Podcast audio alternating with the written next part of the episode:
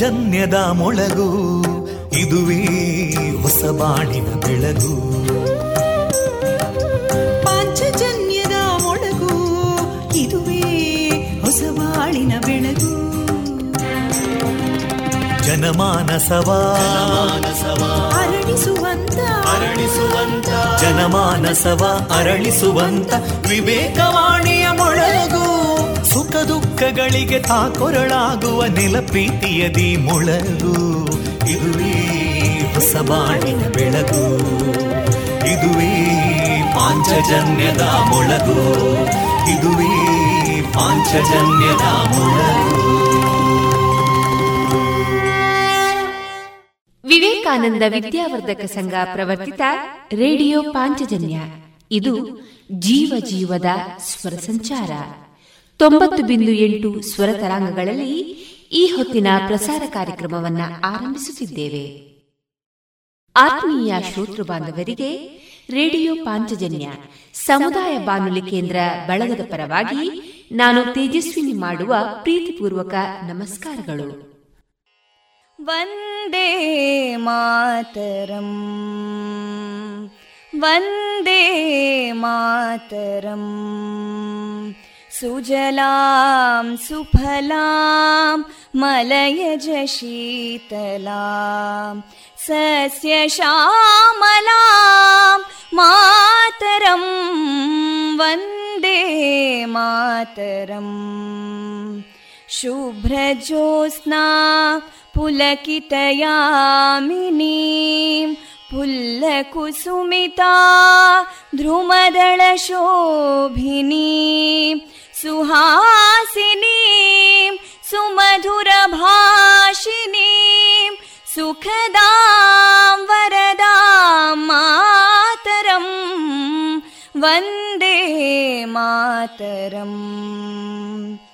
ಕೋಟಿ ಕೋಟಿ ಕಂಠ ಕಲಕಲ ನಿನಾದ ಕರಾಲೇ, ಕೋಟಿ ಕೋಟಿ ಭುಜೈರ್ಧೃತಾ ಕರಕಲವಾಲೇ, ಅಬಲಾಂ ಕೇನೋ ಮಾಯೇತೋ ಬಲೇ ಬಹುಬಲಧಾರಿಣೀಂ ನಮಾಮಿ ತಾರಿಣೀಂ ರಿಪುದಲವಾರಿಣೀಂ ಮಾತರಂ ವಂದೇ ಮಾತರಂ. ತುಮಿ ವಿದ್ಯಾ ತುಮಿ ಧರ್ಮ ತುಮಿ ಹೃದಿ ತುಮಿ ಮರ್ಮ, ತ್ವಂ ಹಿ ಪ್ರಾಣ ಶರೀರೇ ಬಾಹುತೇ ತುಮಿ ಮಾ ಶಕ್ತಿ, ಹೃದಯೇ ತುಮಿ ಮಾ ಭಕ್ತಿ, ತೋಮಾರಯಿ ಪ್ರತಿಮಾ ಗಡಿ ಮಂದಿರೇ ಮಂದಿರೇ ವಂದೇ ಮಾತರಂ. ತ್ವಂ ಹಿ ದುರ್ಗಾ ದಶ ಪ್ರಹರಣಧಾರಿಣೀ ಕಮಲಾಂ ಕಮಲದಲ ವಿಹಾರಿಣೀ ವಾಣೀಂ ವಿದ್ಯಾದಾಯಿನೀ ನಮಾಮಿ ತ್ವಾಂ ನಮಾಮಿ ಕಮಲಾಂ ಅಮಲಾಂ ಅತುಲಾಂ ಸುಜಲಾಂ ಸುಫಲಾಂ ಮಾತರಂ ವಂದೇ ಮಾತರಂ. ಶ್ಯಾಮಲಾಂ ಸರಳಾಂ ಸುಸ್ಮಿತಾಂ ಭೂಷಿತಾಂ ಧರಣೀಂ ಭರಣೀಂ ಮಾತರಂ ವಂದೇ ಮಾತರಂ ವಂದೇ ವಂದೇ ಮಾತರಂ.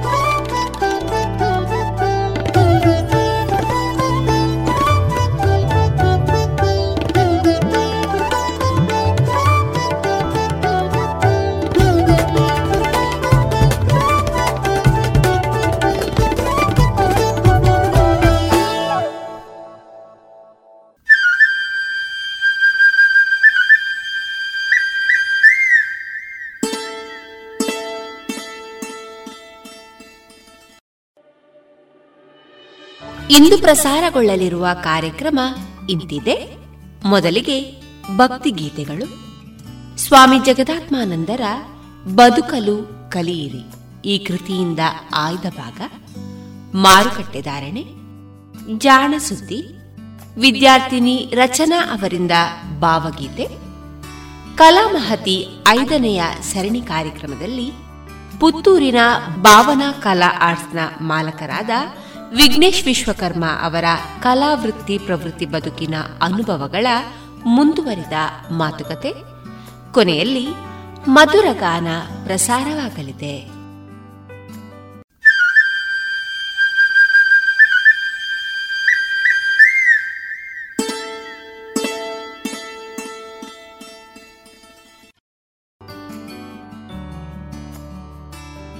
ಇದೀಗ ಭಕ್ತಿ ಗೀತೆಗಳನ್ನ ಕೇಳೋಣ.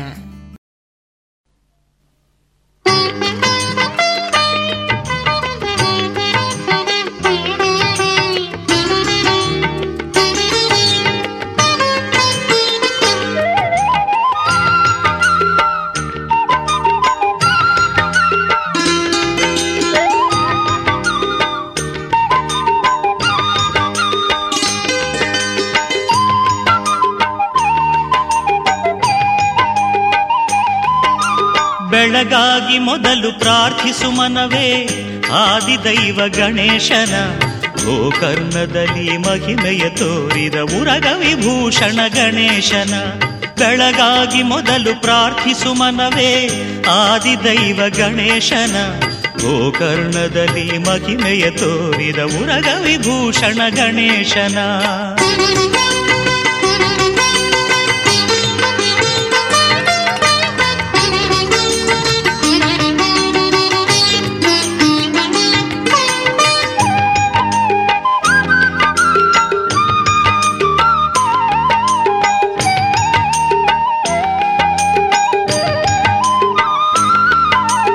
ಆತ್ಮಲಿಂಗವ ಶಿವನಿಂದ ಪಡೆದು ಬರುತ್ತಿರೆ ಲಂಕೇಶ ರಾವಣನು, ತನ್ನನು ಪೂಜೆಯ ಮಾಡದವನಿಗೆ ಬುದ್ಧಿಯ ಕಲಿಸಿದ ಗಣೇಶನು.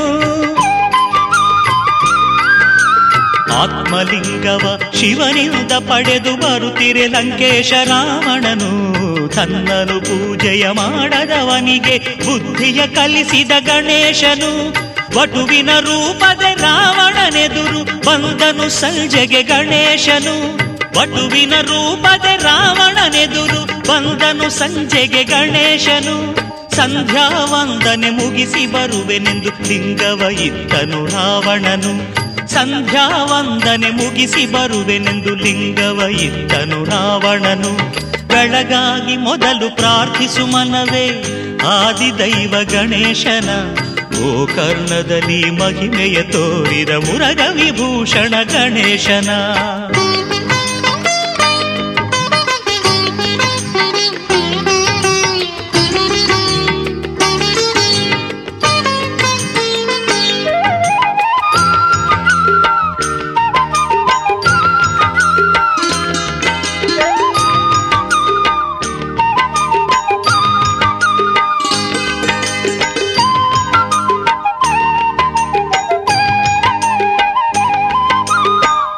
ಶಿವಲಿಂಗವು ಅಸುರಗೆ ಸೇರಲು ಹಾನಿಯಲ್ದರಿತ ಗಣೇಶನು ಭೂಮಿಗೆ ಲಿಂಗವ ಇಡಲು ಒಡನೆ ದುಃಖಿತನಾದನು ರಾವಣನು. ಆತ್ಮಲಿಂಗವು ಅಸುರಗೆ ಸೇರಲು ಹಾನಿಯಲ್ದರಿತ ಗಣೇಶನು ಭೂಮಿಗೆ ಲಿಂಗವ ಇಡಲು ಒಡನೆ ದುಃಖಿತನಾದನು ರಾವಣನು. ಅಂದಿನಿಲ್ದಾದು ಗೋಕರ್ಣವೆನಿಸಿ ಭೂಕೈಲಾಸವು ಆಗಿಹುದು, ಅಂದಿನಿಲ್ದ ಅದು ಗೋಕರ್ಣವೆನಿಸಿ ಭೂಕೈಲಾಸವು ಆಗಿಹುದು. ಗಣಪತಿ ಶಕ್ತಿಯ ಚಿಹ್ನೆಯದಾಗಿ ಪುಣ್ಯಕ್ಷೇತ್ರವು ಎನಿಸಿಹುದು, ಗಣಪತಿ ಶಕ್ತಿಯ ಚಿಹ್ನೆಯದಾಗಿ ಪುಣ್ಯಕ್ಷೇತ್ರವು ಎನಿಸಿಹುದು. ಬೆಳಗಾಗಿ ಮೊದಲು ಪ್ರಾರ್ಥಿಸು ಮನವೇ ಆದಿದೈವ ಗಣೇಶನ, ಗೋಕರ್ಣದಲ್ಲಿ ಮಹಿಮೆಯ ತೋರಿದ ಉರಗ ವಿಭೂಷಣ ಗಣೇಶನ. ಬೆಳಗಾಗಿ ಮೊದಲು ಪ್ರಾರ್ಥಿಸು ಮನವೇ ಆದಿದೈವ ಗಣೇಶನ, ಗೋಕರ್ಣದಲ್ಲಿ ಮಹಿಮೆಯ ತೋರಿದ ಉರಗ ವಿಭೂಷಣ ಗಣೇಶನ.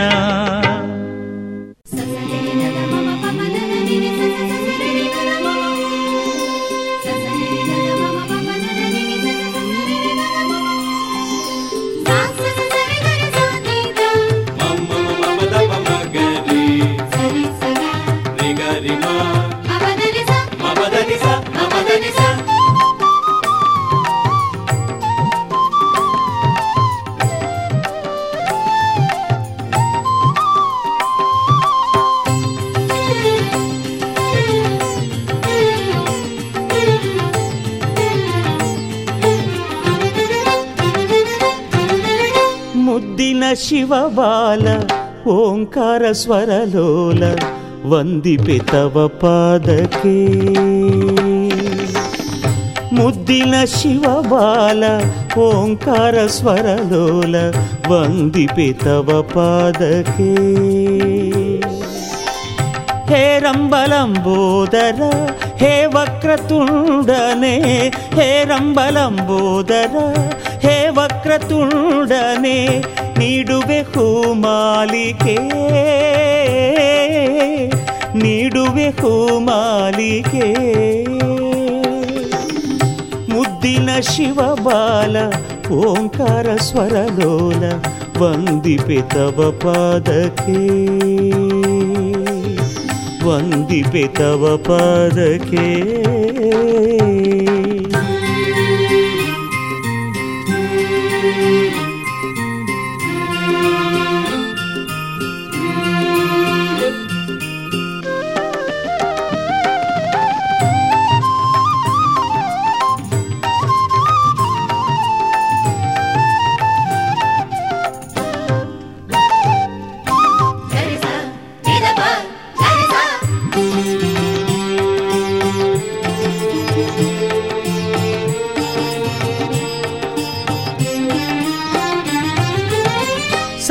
ಸ್ವರಾಲೆಯಲ್ಲಿ ತೇಲಾಡಿ ಬಾರೋ, ನಂದೀಶನಾಲಯಕ್ಕೆ ನೀ ಆಡಿ ಬಾರೋ.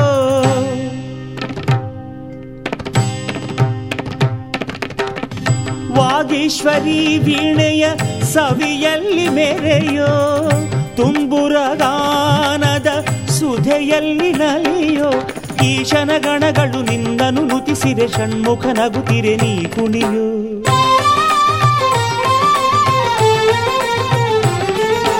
ಪಾರ್ವತಿ ಶಂಕರ ಲಾಸ್ಯವ ಮಾಡಿರೆ, ಸುಖದಲ್ಲಿ ಗಣಪನೆ ಮೈ ಮರೆಯೋ.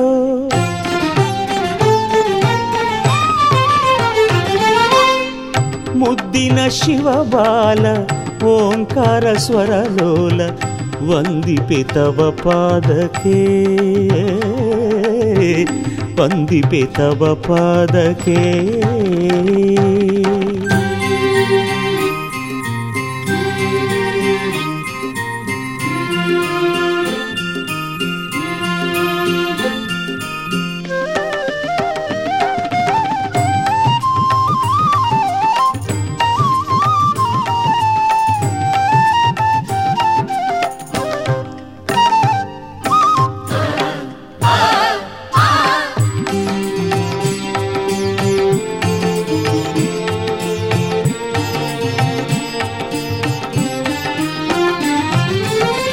ಯಕ್ಷಸುರ ಕಿನ್ನರರ ಸ್ತುತಿ ಕೇಳಿ ಬಾರೋ, ಸಪ್ತ ಋಷಿ ಮಂತ್ರ ಘೋಷ ಆಲಿಸುತ್ತ ಬಾರೋ.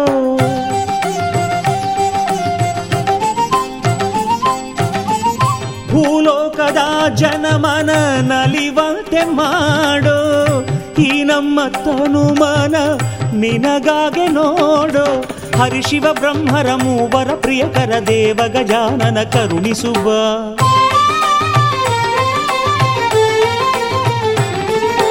ಗಿರಿಜಯ ನಂದನ ವಿಘ್ನ ವಿನಾಶನ ಮೂಷಿಕ ವಾಹನ ಪೊರೆಯಲುವ.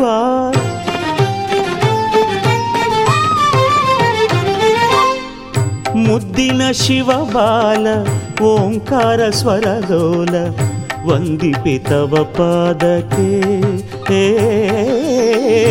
ಮುದ್ದಿನ ಶಿವಬಾಲ ಓಂಕಾರ ಸ್ವರಲೋಲ, ವಂದಿಪೆ ತವ ಪಾದಕ್ಕೆ. ಹೇ ರಂಬಲಂಬೋದರ ಹೇ ವಕ್ರತುಂಡನೆ, ಹೇ ರಂಬಲಂಬೋದರ ಹೇ ವಕ್ರತುಂಡನೆ, ನೀಡುವೆ ಹೂಮಾಲಿಗೆ, ನೀಡುವೆ ಹೂಮಾಲಿಗೆ. ಮುದ್ದಿನ ಶಿವಬಾಲ ಓಂಕಾರ ಸ್ವರದೋಲ, ವಂದಿಪೆ ತವ ಪಾದಕ್ಕೆ, ವಂದಿಪೆ ತವ ಪಾದಕ್ಕೆ.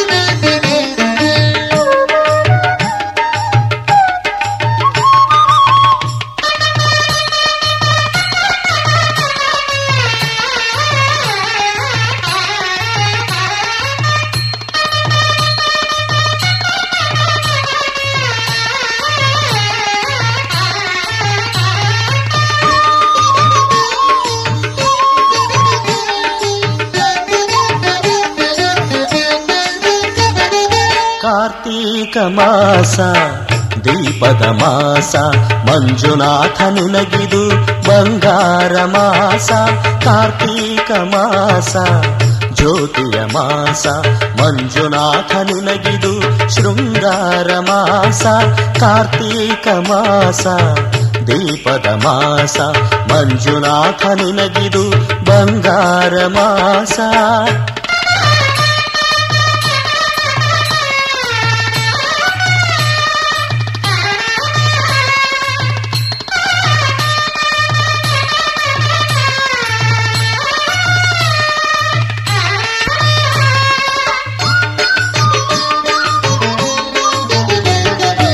ಲಕ್ಷ ಲಕ್ಷ ತಾರೆಗಳ ನಡುವೆ ಹೊಳೆಯುತ್ತ ಅಕ್ಷಿಗೆ ಹಬ್ಬ ತರುವ ನಿನ ಲೀಲೆ ಅದ್ಭುತ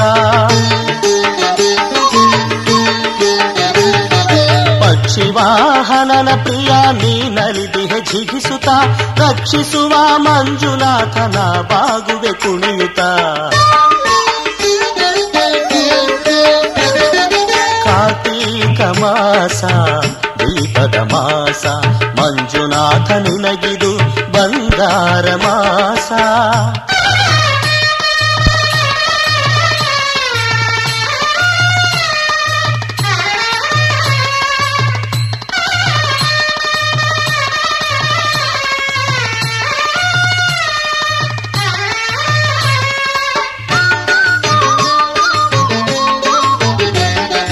ತಂಗಾಳಿಯ ಸಂಗೀತ ಆಲಿಸಿಹ ಶಂಕರ ಕಂಗೊಳಿಸಿರುವ ಶ್ರೀ ಮಂಜುನಾಥೇಶ್ವರ ರಂಗಿನ ಕನಕಾರತಿನ ಬೆಳಗುವೆ ಗೌರೀವರ ಅಘದ ಅಂಧಕಾರವ ಅಳಿಸುವ ಶಶಿಧರ ಕಾರ್ತೀಕ ಮಾಸ ದೀಪದ ಮಾಸ ಮಂಜುನಾಥ ನಿನಗಿದು ಬಂಗಾರ ಮಾಸ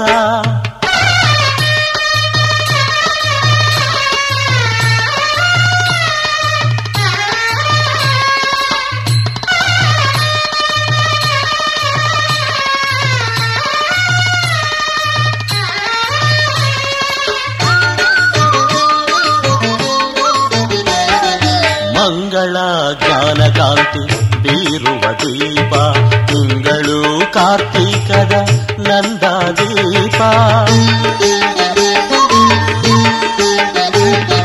ಗಂಗಾಧರ ಮಂಜೇಶ ನಿನಗೆ ಇದು ಹೊನ್ನ ದೀಪ ರಂಗಶ್ರೀ ಶೇಷಶಾಯಿಗಿದು ರನ್ನದ ದೀಪ ಕಾರ್ತೀಕ ಮಾಸ ದೀಪದ ಮಾಸ ಮಂಜುನಾಥ ನಿನಗಿದು ಬಂಗಾರ ಮಾಸ ಕಾರ್ತೀಕ ಮಾಸ ಜ್ಯೋತಿಯ ಮಾಸ ಮಂಜುನಾಥ ನಿನಗಿದು ಶೃಂಗಾರ ಮಾಸ ಕಾರ್ತೀಕ ಮಾಸ ದೀಪದ ಮಾಸ ಮಂಜುನಾಥ ನಿನಗಿದು ಬಂಗಾರ ಮಾಸ.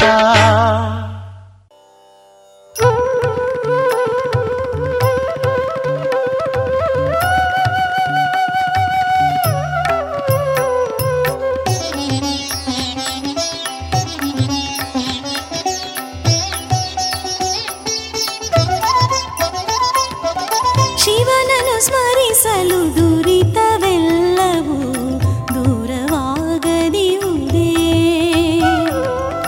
ಶಿವನನ್ನು ಸ್ಮರಿಸಲು ದುರಿತವೆಲ್ಲವೂ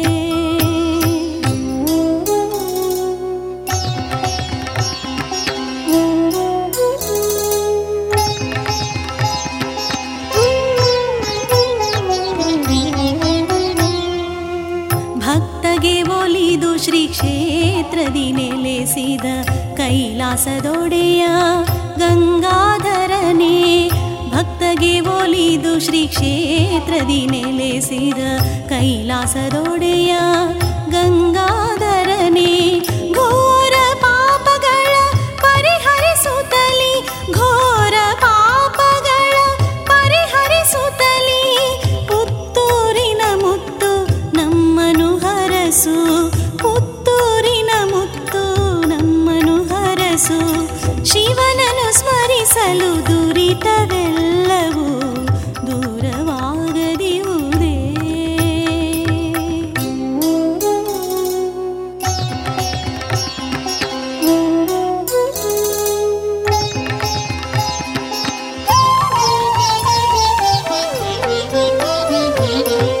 ಕ್ಷಾಮದಿ ಜನರ ಹಾಹಾಕಾರಕ್ಕೆ, ಕ್ಷಾಮದಿ ಜನರ ಹಾಹಾಕಾರಕ್ಕೆ ಅನ್ನದಾನವನು ಮಾಡಿದರದಕ್ಕೆ, ಅನ್ನದಾನವನು ಮಾಡಿದರದಕ್ಕೆ, ಆ ಕ್ಷಣದಲ್ಲಿ ಮಳೆಯಾಯಿತು ಜಗಕ್ಕೆ, ಆ ಕ್ಷಣದಲ್ಲಿ ಮಳೆಯಾಯಿತು ಜಗಕ್ಕೆ, ಕೆರೆಯಲಿ ತೇಲಿತು ಮುತ್ತಿನ ಹೌದಿಕೆ, ಕೆರೆಯಲಿ ತೇಲಿತು ಮುತ್ತಿನ ಹೌದಿಕೆ, ಶಿವನನ್ನು ಸ್ಮರಿಸಲು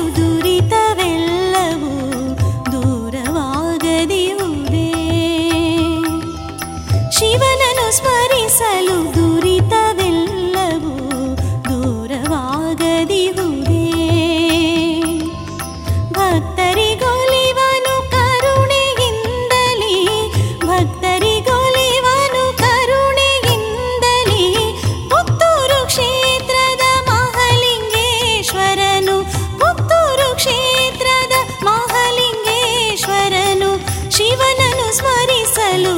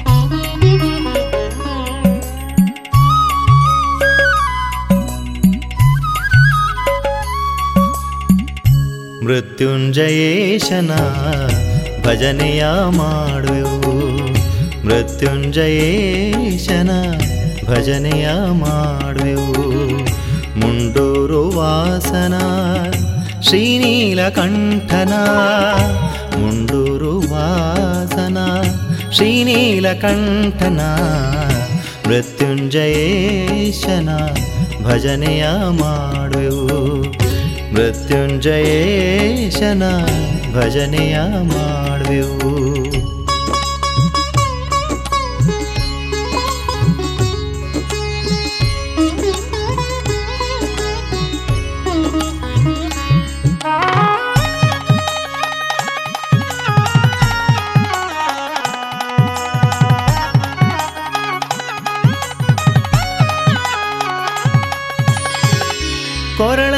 ನಾಗಾಭರಣ ರುಂಡಮಾಲಾಧರ, ಕರದಲ್ಲಿ ತ್ರಿಶೂಲವು ಶಿರದಲ್ಲಿ ಗಂಗೆಯು, ಕೊರಳಲ್ಲಿ ನಾಗಾಭರಣ ರುಂಡಮಾಲಾಧರ, ಕರದಲ್ಲಿ ತ್ರಿಶೂಲವು ಶಿರದಲ್ಲಿ ಗಂಗೆಯು, ಭಸ್ಮಾಂಗಲೇಪಿತ ಕೈಲಾಸದೀಶನೇ, ಮೂಲೋಕ ವಂದ್ಯನೇ ಮುಕ್ಕಣ್ಣ ದೇವನೇ, ನಿನ್ನನ್ನು ಕಾಣಲು ಬಂದಿಹೆವಯ್ಯ, ದರ್ಶನ ನೀಡಿ ನೀ ಹರಸಯ್ಯ, ನಿನ್ನನ್ನು ಕಾಣಲು ಬಂದಿಹೆವಯ್ಯ, ದರ್ಶನ ನೀಡಿ ನೀ ಹರಸಯ್ಯ. ಮೃತ್ಯುಂಜಯೇಶನ ಭಜನೆಯ ಮಾಡುವೆವು, ಮೃತ್ಯುಂಜಯೇಶನ ಭಜನೆಯ ಮಾಡುವೆವು.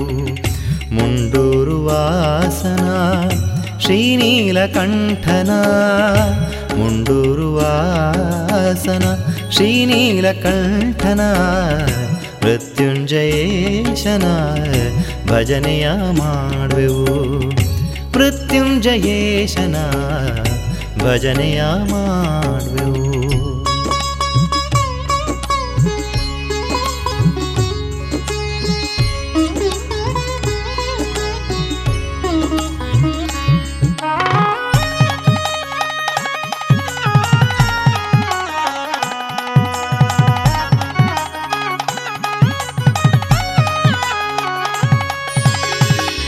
ಶಾಸ್ತಾರ ಷಣ್ಮುಖ ಗಜಮುಖನ ಜನಕನೇ, ನಂದೀಶನಿಂದಲೀ ಸೇವೆಯ ಕುಂಬುವನೇ. ಶಾಸ್ತಾರ ಷಣ್ಮುಖ ಗಜಮುಖನ ಜನಕನೇ, ನಂದೀಶನಿಂದಲೀ ಸೇವೆಯ ಕುಂಬುವನೇ. ನಟನ ನಟರಾಜನೇ ಹೇ ಪಾರ್ವತೀವರ, ಉದ್ಧರಿಸು ಎಮ್ಮನು ಲಯಕರ್ತ ಈಶ್ವರ. ಯಮನ ಬಾಧೆಯನ್ನು ತೊಲಗಿಸು ತಂದೆ ಶಂಕರ ಶಶಿಧರ ಲಯಕರ ಶುಭಕರ. ಯಮನ ಬಾಧೆಯನ್ನು ತೊಲಗಿಸು ತಂದೆ ಶಂಕರ ಶಶಿಧರ ಲಯಕರ ಶುಭಕರ.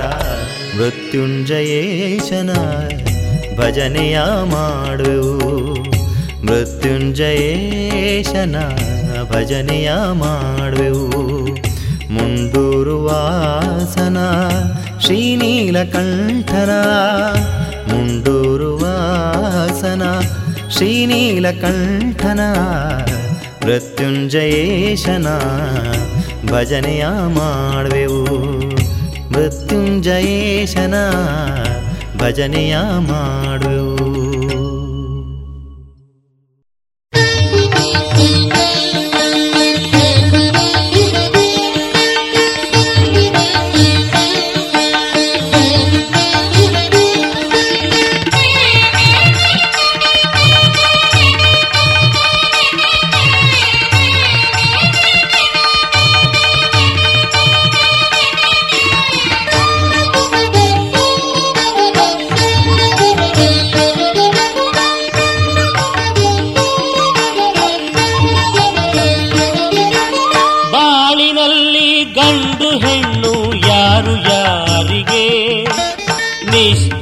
ಯಾವಾಗುವುದಮ್ಮ ಸ್ವರ್ಗದಲ್ಲಿ ಸಾವಿರಾರು ಜೋಡಿಗಳ ಮದುವೆಯಾಗಳಿಗೆ ಬರುವದಮ್ಮ ಒಟ್ಟಿಗೆ ಧರ್ಮಸ್ಥಳದಲ್ಲಿ. ಬಾಳಿನಲ್ಲಿ ಗಂಡು ಹೆಣ್ಣು ಯಾರು ಯಾರಿಗೆ ನಿಶ್ಚಯವಾಗುವುದಮ್ಮ ಸ್ವರ್ಗದಲ್ಲಿ.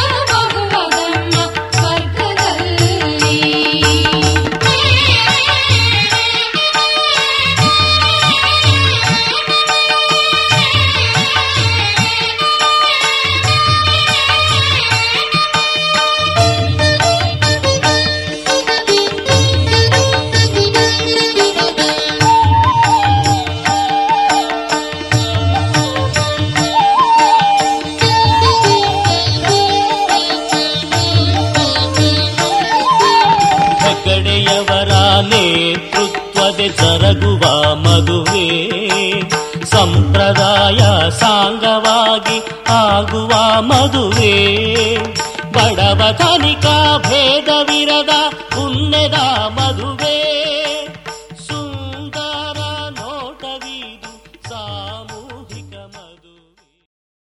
ಇದುವರೆಗೆ ಭಕ್ತಿ ಗೀತೆಗಳನ್ನ ಕೇಳಿದರೆ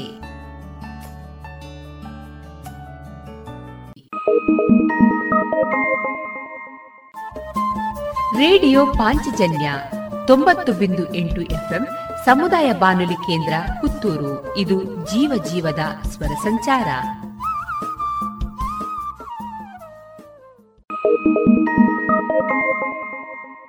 अब पूरे भारत के लिए एक राशन कार्ड की व्यवस्था भी हो रही है, यानी एक राष्ट्र एक ration card, one nation one ration card. इसका सबसे बड़ा लाभ उन गरीब साथियों को मिलेगा जो रोजगार या दूसरी आवश्यकताओं के लिए अपना गांव छोड़ करके कहीं और जाते हैं। प्रधानमंत्री नरेंद्र मोदी ಅವರ ಈ ವಿಜ್ಞಾನದ ಎನ್ ಎಫ್ ಎಸ್ ಎ ಲಾಭಾರ್ಥಿಗಳಿಗಾಗಿ ರೂಪಿಸಲಾಗಿದೆ ಒಂದು ದೇಶ ಒಂದು ಪಡಿತರ ಚೀಟಿಯ ವ್ಯವಸ್ಥೆ. ತಮ್ಮ ಚಾಲತಿಯಲ್ಲಿರುವ ಪಡಿತರ ಚೀಟಿಯಿಂದಲೇ ದೇಶದ ಯಾವುದೇ ಭಾಗದಲ್ಲಿ ಯಾವುದೇ ಪಡಿತರ ಅಂಗಡಿಯಿಂದ ಲಾಭವನ್ನು ತೆಗೆದುಕೊಳ್ಳಬಹುದು. ಯೋಜನೆ ಹಾಗೂ ಇತರ ಮಾಹಿತಿಗಳಿಂದ ಪ್ರಯೋಜನಗಳನ್ನು ಪಡೆಯಲು ಟೋಲ್ ಫ್ರೀ ಸಂಖ್ಯೆ ಒಂದು ನಾಲ್ಕು ನಾಲ್ಕು ನಾಲ್ಕು ಐದಿಗೆ ಸಂಪರ್ಕಿಸಿ.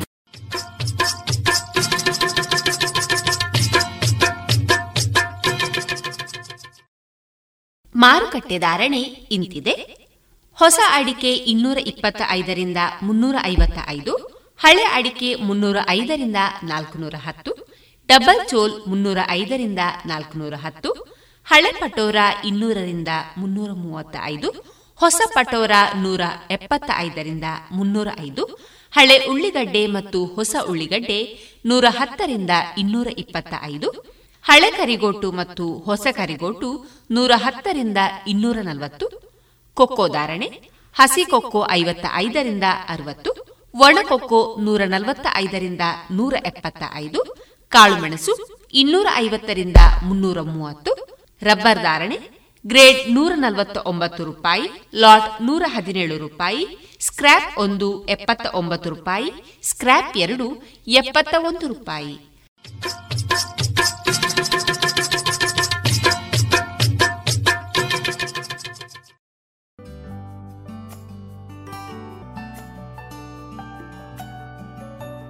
ಇನ್ನು ಮುಂದೆ ಸ್ವಾಮಿ ಜಗದಾತ್ಮಾನಂದರ ಬದುಕಲು ಕಲಿಯಿರಿ ಈ ಕೃತಿಯಿಂದ ಆಯ್ದ ಭಾಗವನ್ನ ಕೇಳೋಣ.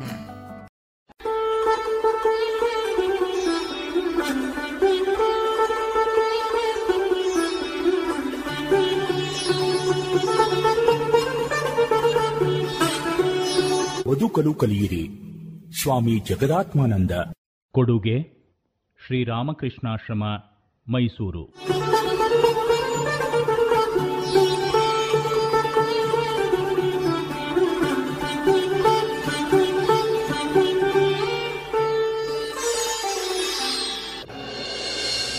ದುಷ್ಕರ್ಮಗಳ ವೈವಿಧ್ಯ. ಪರರ ನರಳಾಟವನ್ನು ಕಂಡೂ ಕಾಣದಂತೆ ನಟಿಸುವುದು ದೋಷ ಅಥವಾ ಅಪರಾಧವಾಗುತ್ತದೆ ಎನ್ನುತ್ತಾನೆ ಕೇಸಿ. ಸಹಾನುಭೂತಿಯನ್ನು ತೋರಿಸಬೇಕಾದಲ್ಲಿ ಅದನ್ನು ತೋರಿಸದಿದ್ದರೆ ಆಗ ಮಾಡಬೇಕಾದ ಕಾರ್ಯವನ್ನು ಮಾಡದ ತಪ್ಪಿಗೆ ಸಿನ್ ಆಫ್ ಒಮಿಷನ್ ಭಾಗಿಗಳಾಗುತ್ತೇವೆ. ಆರ್ತರಿಗೆ, ಕಷ್ಟದಲ್ಲಿ ಸಿಲುಕಿದವರಿಗೆ ಸಹಾಯ ಮಾಡುವುದಿರಲಿ, ಅವರ ಮನ ನೋಯುವಂತೆ ಟೀಕಿಸಿ ಹೀಯಾಳಿಸುವುದರಿಂದಲೂ ಮಾಡಬಾರದ ಕೆಲಸ ಮಾಡಿದ ತಪ್ಪಿಗೆ ಸಿನ್ ಆಫ್ ಕಮಿಷನ್ ಒಳಗಾಗುತ್ತೇವೆ.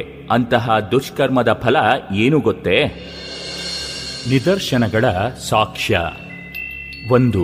ಈ ಜನ್ಮದಲ್ಲಿ ಹುಟ್ಟು ಕಿವುಡಾಗಿರುವ ವ್ಯಕ್ತಿ ಪೂರ್ವ ಜನ್ಮದಲ್ಲಿ ಸಹಾಯಕ್ಕಾಗಿ ಅಂಗಲಾಚಿ ದೈನ್ಯದಿಂದ ಬೇಡುವವರಿಗೆ ಕಿವುಡನಂತೆಯೇ ವರ್ತಿಸಿದ್ದ.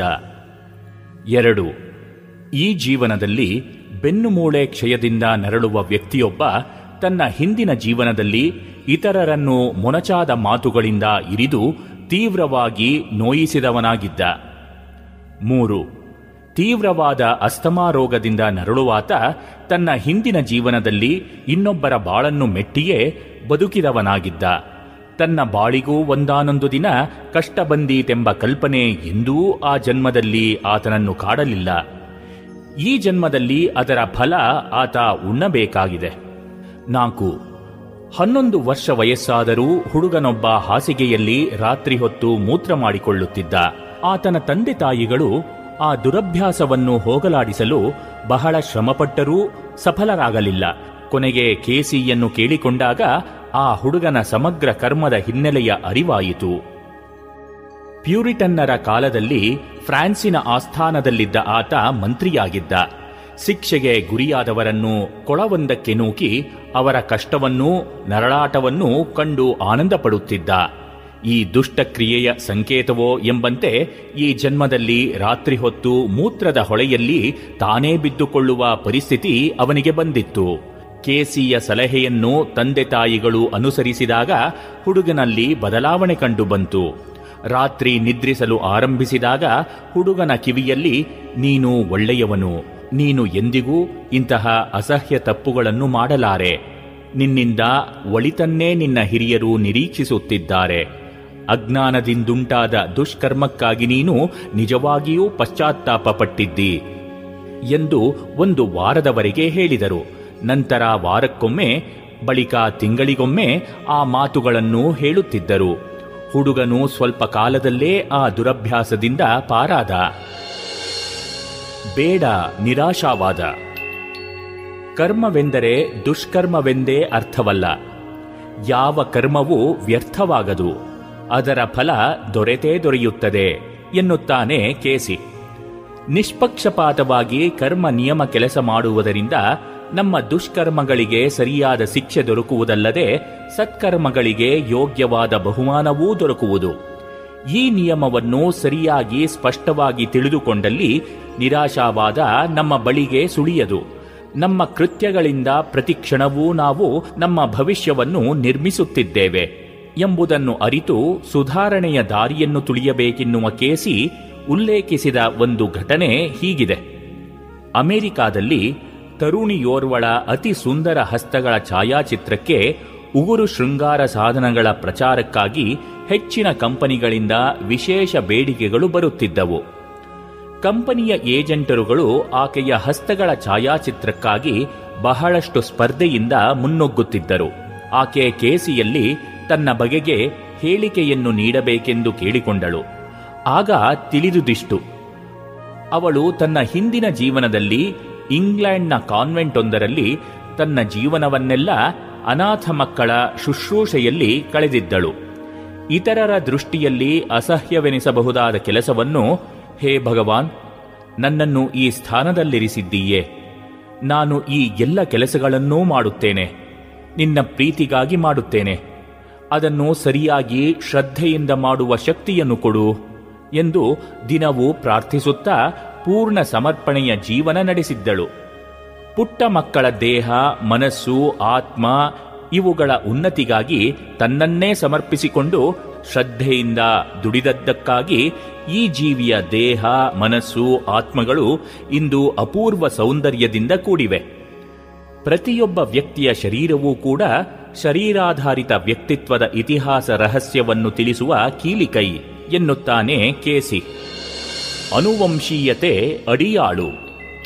ಆಧುನಿಕ ಮನೋವಿಜ್ಞಾನಿಗಳು ಮನುಷ್ಯರಲ್ಲಿ ಕಂಡುಬರುವ ವೈವಿಧ್ಯಕ್ಕೆ ಅವರ ತಂದೆ ತಾಯಿಗಳ ವಂಶವಾಹಕಗಳು, ಜೀನ್ಸ್, ವಾತಾವರಣವೂ ಮುಖ್ಯ ಕಾರಣಗಳೆನ್ನುತ್ತಾರೆ.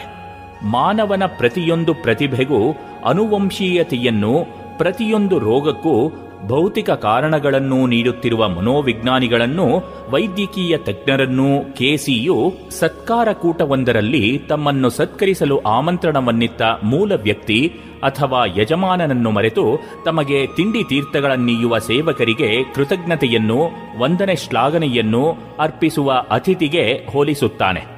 ವಂದನೆಗಳು ಸಲ್ಲಬೇಕಾದುದು ಜಗನ್ನಿಯಾಮಕ ವಂಶವಾಹಕಗಳ ಸೂತ್ರಧಾರನಾದ ಆ ಯಜಮಾನನಿಗಲ್ಲವೇ? ಈ ನಿಟ್ಟಿನಲ್ಲಿ ಮಾನಸಿಕ ಅನುವಂಶೀಯತೆಯೇ ಮೇಲುಗೈ ಎನ್ನುತ್ತಾನೆ ಆತ. ಯಾವುದೇ ಒಬ್ಬ ವ್ಯಕ್ತಿಯ ವೈಶಿಷ್ಟ್ಯ ಅಥವಾ ಪ್ರವೃತ್ತಿ ಅತ್ಯಂತ ಉನ್ನತಿಗೆ ಏರಬೇಕಾದರೆ ಹಲವು ಜನ್ಮಗಳ ಸಾಧನೆ ಬೇಕೆನ್ನುತ್ತಾನೆ ಕೇಸಿ.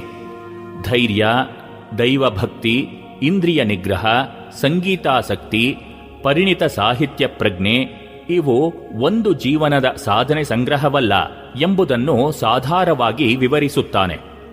ಒಬ್ಬ ಬ್ಯಾಂಕ್ ಮ್ಯಾನೇಜರ್ಗೆ ಬ್ಯಾಸ್ಕೆಟ್ಬಾಲ್ ಆಟದ ವ್ಯಾಮೋಹ ವಿಪರೀತವಿತ್ತು.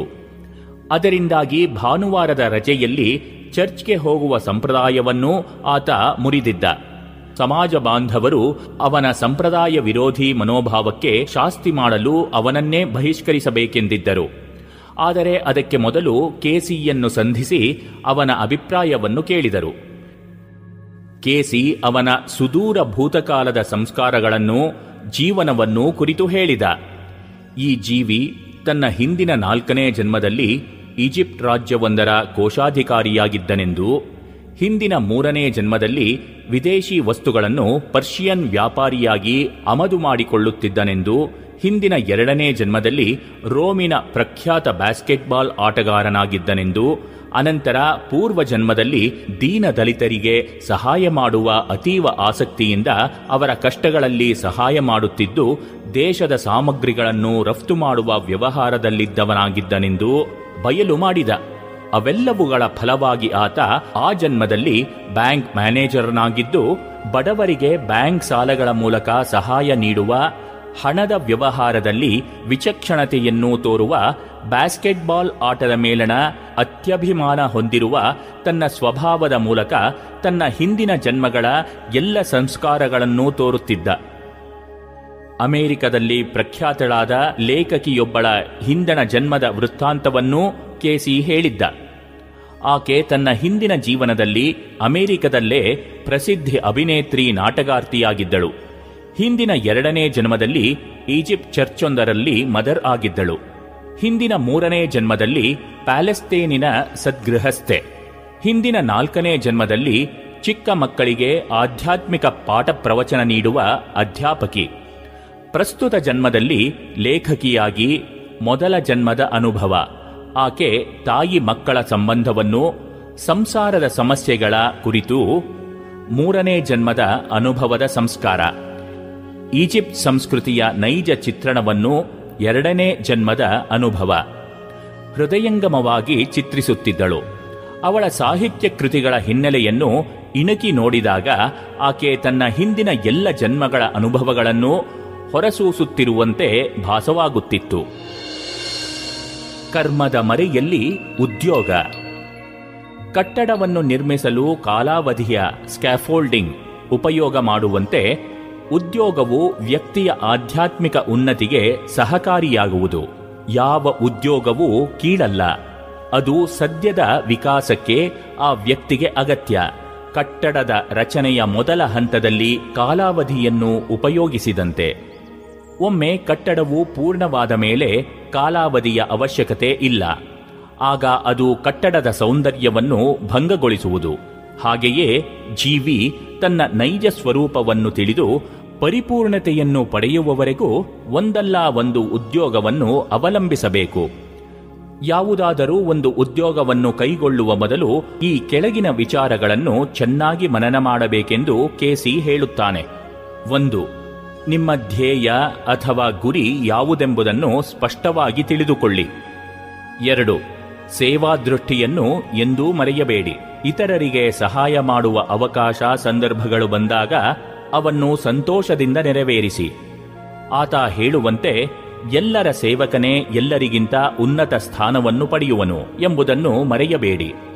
ಇತರರಿಗೆ ಮಾಡಿದ ಸೇವೆ ಭಗವಂತನಿಗೆ ಅರ್ಪಿಸಿದ ಅತ್ಯುತ್ತಮ ಸೇವೆಯಾಗುತ್ತದೆ.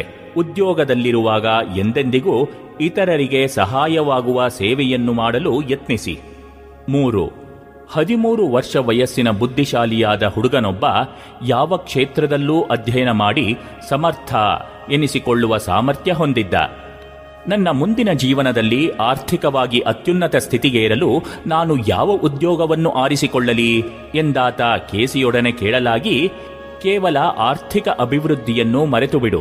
ಈ ಜಗತ್ತು ಬದುಕಲು ಇನ್ನೂ ಹೆಚ್ಚು ಯೋಗ್ಯವಾಗುವಂತೆ ಯಾವ ಉದ್ಯೋಗವನ್ನು ಕೈಗೊಂಡರೆ ನಿನ್ನಿಂದ ಅತ್ಯಂತ ಹೆಚ್ಚಿನ ಕಾಣಿಕೆ ಸಲ್ಲುವುದೋ ಅದನ್ನು ಆರಿಸಿಕೋ. ಎಂದಿಗೂ ಕೇವಲ ಧನ ಸಂಪಾದನೆಯ ದೃಷ್ಟಿಯಿಂದ ಯಾವ ಕ್ಷೇತ್ರದಲ್ಲೂ ದುಡಿಯಬೇಡ.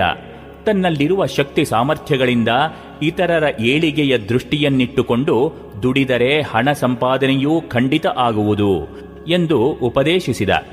ನಾಲ್ಕು, ಯಾವ ಕೆಲಸವನ್ನು ವೈಯಕ್ತಿಕ ಸ್ವಾರ್ಥದ ದೃಷ್ಟಿಯಿಂದಲೇ ನೋಡಬೇಡಿ. ಬಹುಜನ ಹಿತದಲ್ಲಿ ನಿಮ್ಮ ಪುಟ್ಟ ಕಾಣಿಕೆ ಎಂದು ಯೋಚಿಸಿ. ಚರ್ಚೊಂದನ್ನು ಕಟ್ಟಲು ದುಡಿಯುತ್ತಿದ್ದ ಕೆಲಸಗಾರರನ್ನು ಏನು ಕೆಲಸ ಮಾಡುತ್ತಿದ್ದೀರಿ ಎಂದು ಒಬ್ಬಾತ ಪ್ರಶ್ನಿಸಿದಾಗ ಮೊದಲನೆಯವನು, ಕಾಣಿಸುವುದಿಲ್ಲವೇ, ಇಟ್ಟಿಗೆ ಜೋಡಿಸುತ್ತಿದ್ದೇನೆ ಎಂದ. ಎರಡನೆಯವನು, ಹೊಟ್ಟೆ ತುಂಬಿಸಬೇಕಲ್ಲ, ಒಂದು ಕಸುಬು ಎಂದ. ಮೂರನೆಯವನು, ದೇವಮಂದಿರವನ್ನು ನಿರ್ಮಿಸುವ ಪವಿತ್ರ ಕಾರ್ಯದಲ್ಲಿ ನನ್ನ ಅಳಿಲು ಸೇವೆಯನ್ನು ಸಲ್ಲಿಸುತ್ತಿದ್ದೇನೆ ಎಂದ. ಶತಮಾನಗಳ ಕಾಲ ಜನರ ಭಕ್ತಿಯ ಪ್ರತೀಕವಾಗಿ ನಿಲ್ಲಬಲ್ಲ ಭವ್ಯವಾದ ಚರ್ಚೊಂದರ ನಿರ್ಮಾಣ ಕಾರ್ಯದಲ್ಲಿ ಸುದೈವದಿಂದ ತಾನು ಪಾಲ್ಗೊಂಡಿದ್ದೇನೆ ಎನ್ನುವುದು ಆತನ ಭಾವ. ಹೀಗೆ ನಾವು ಮಾಡುವ ಕಾರ್ಯಗಳೆಲ್ಲ ಲೋಕಹಿತದೃಷ್ಟಿಯ ಪವಿತ್ರ ಭಾವನೆಯಿಂದ ಕೂಡಿರಬೇಕು ಎನ್ನುತ್ತಾನೆ ಕೇಸಿ. ಆರ್ಥಿಕ ಯಶಸ್ಸು ನಿನ್ನ ಕರ್ತವ್ಯ ನಿಷ್ಠೆ, ಶ್ರದ್ಧೆಯ ದುಡಿಮೆ, ಪ್ರಾಮಾಣಿಕತೆಯ ಫಲವಾಗಿಯೇ ಬರಲಿ. ನಿನ್ನ ಬಾಳನ್ನು ಈ ಗುಣಗಳಿಂದ ಬೆಳಗು, ಇತರರಿಗೂ ತನ್ಮೂಲಕ ಮಾರ್ಗದರ್ಶನ ಮಾಡು ಎಂಬುದೇ ಆತನ ಹಿತವಚನ. ಐದು. ನೀನು ನಡೆದು ಬಂದ ದಾರಿಯಲ್ಲಿ ಇತರರಿಗೂ ಹೋಗಲು ಬಿಡು. ನಿನ್ನ ಸ್ವಾರ್ಥಕ್ಕಾಗಿ ಇತರರನ್ನೇ ನಿನ್ನ ಕಾಲಡಿಯ ಮೆಟ್ಟಲುಗಳಾಗಿ ಉಪಯೋಗಿಸಬೇಡ. ಬದುಕು, ಇತರರನ್ನೂ ಬದುಕಲು ಬಿಡು. ಇತರರಿಗೆ ಏನಾದರೂ ಕೊಡಲು ಅಥವಾ ದಾನ ಮಾಡಲು ಸಾಮರ್ಥ್ಯ ಸಂಪಾದಿಸಿಕೋ. ಸಾಯುವವರೆಗೂ ಒಂದಲ್ಲ ಒಂದು ರಚನಾತ್ಮಕ ಕಾರ್ಯದಲ್ಲಿ ತೊಡಗು. ಆರು. ಯಾವ ಮಹತ್ ಕಾರ್ಯವೂ ಒಂದು ದಿನದಲ್ಲಿ ಆಗದು. ಮನುಷ್ಯನು ನೆಲದ ಮೇಲೆ ಬಿದ್ದಾಗ ನೆಲವನ್ನೇ ಆಧರಿಸಿ ಮೇಲಕ್ಕೇಳುವಂತೆ ನಿನ್ನ ಸಮೀಪದಲ್ಲಿರುವ ಸದವಕಾಶವನ್ನು ಉಪಯೋಗಿಸಿಕೋ. ನೀನು ಇರುವ ಅಥವಾ ನಿಂತ ಜಾಗದಿಂದಲೇ ಮುಂದಕ್ಕೆ ಪಯಣಿಸು. ಪ್ರಾಮಾಣಿಕನಾಗು. ದೇವರನ್ನು ಮೋಸಗೊಳಿಸಲು ಸಾಧ್ಯವಿಲ್ಲ. ಕರ್ಮ ನಿಯಮ ಅಲಂಘ್ಯ ಎನ್ನುತ್ತಾನೆ ಕೇಸಿ. ಸಾವಿರ ಮೈಲಿಯ ಯಾತ್ರೆಯು ಒಂದು ಹೆಜ್ಜೆಯಿಂದಲೇ ಪ್ರಾರಂಭವಾಗುತ್ತದೆ. ಹಾಗೆಯೇ ಮಹತ್ಕಾರ್ಯದ ಸಾಧನೆಗೆ ಇಂದೇ ಈ ಕ್ಷಣವೇ ಮುನ್ನಡಿಯಿಡು. ಸಂಸಾರದ ನಿಗೂಢತೆ.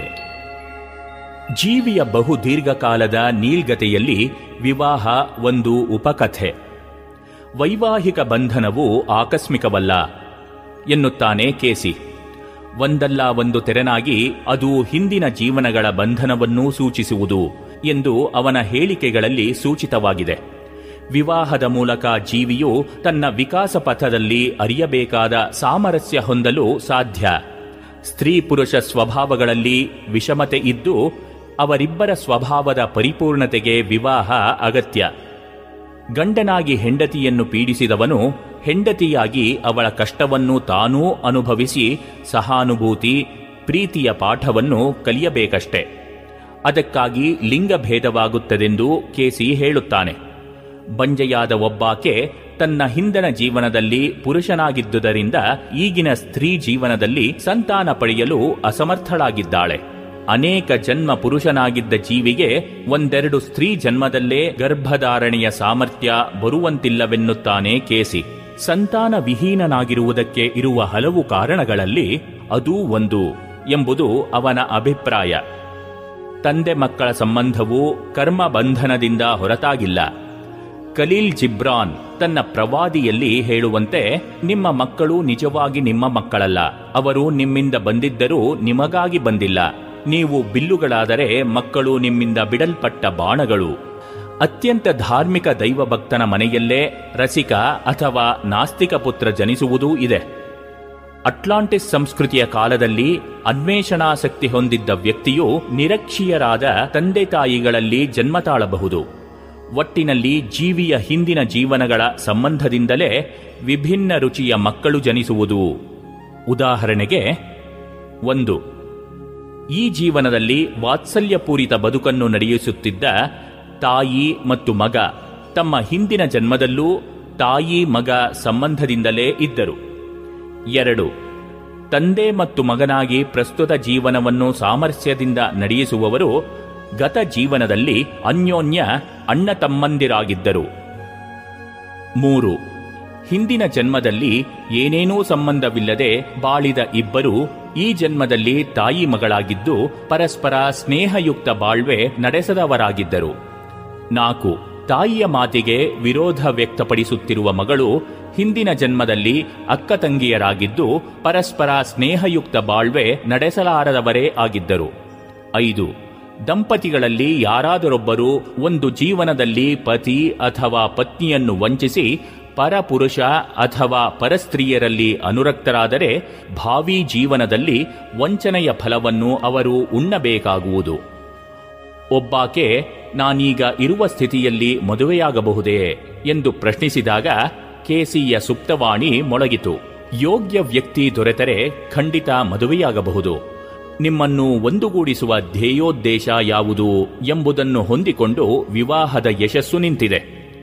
ಇನ್ನೊಬ್ಬಾಕೆಗೆ ಆತನಿಂದ, ಮನೆಯೇ ನಿನ್ನ ಉದ್ಯೋಗ ಕ್ಷೇತ್ರವಾಗಲಿ, ಎಲ್ಲ ಉದ್ಯೋಗಗಳಿಗಿಂತಲೂ ಗೃಹಿಣಿಯ ಉದ್ಯೋಗವೇ ಹಿರಿದಾದುದು, ಅದನ್ನು ನಿರಾಕರಿಸುವವರು ಅಥವಾ ತಿರಸ್ಕರಿಸುವವರು ತಕ್ಕ ಶಿಕ್ಷಾರೂಪಿ ಫಲವನ್ನು ಉಣ್ಣಬೇಕಾಗುವುದು. ಪ್ರತಿಯೊಂದು ಜೀವಿಯ ಕೊನೆಯ ಅಭೀಪ್ಸೆ ಅಥವಾ ಇಚ್ಛೆಯ ಸಂಕೇತವೇ ಸಮರಸದ ಬಾಳ್ವೆಯ ಕೇಂದ್ರವಾದ ಸ್ವಾರ್ಗಿಕ ಗೃಹ. ನಿನ್ನ ಮನೆಯಲ್ಲೂ ಆ ಸ್ವಾರ್ಗಿಕ ಗೃಹದ ಛಾಯೆ ಮೂಡಲಿ. ಇದುವರೆಗೆ ಸ್ವಾಮಿ ಜಗದಾತ್ಮಾನಂದರ ಬದುಕಲು ಕಲಿಯಿರಿ ಈ ಕೃತಿಯಿಂದ ಆಯ್ದ ಭಾಗವನ್ನ ಕೇಳಿದರೆ.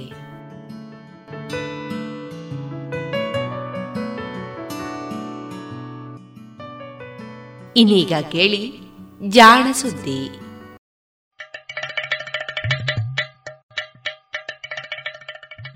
ಕೇಳು ಕೇಳು ಕೇಳು ಜಾಣ, ಜಾಣ ಸುದ್ದಿಯ ಕೇಳು ಕೇಳು ಕೇಳು ಜಾಣ. ಇಂದು ಅಂದು ಮುಂದು ಹಿಂದು ಹರಿವು ತಿಳಿವು ಚುಟುಕು ಬೆರಗು ನಿತ್ಯ ನುಡಿಯುವತ್ತು ತರಲು ನಿತ್ಯ ನುಡಿಯುವತ್ತು ತರಲು ಕೇಳಿ ಜಾಣರ ಜಾಣ ಸುದ್ದಿಯ ಕೇಳು ಕೇಳು ಕೇಳು ಜಾಣ, ಜಾಣ ಸುದ್ದಿಯ ಕೇಳು ಕೇಳು ಕೇಳು ಜಾಣ. ಜಾಣ ನುಡಿ.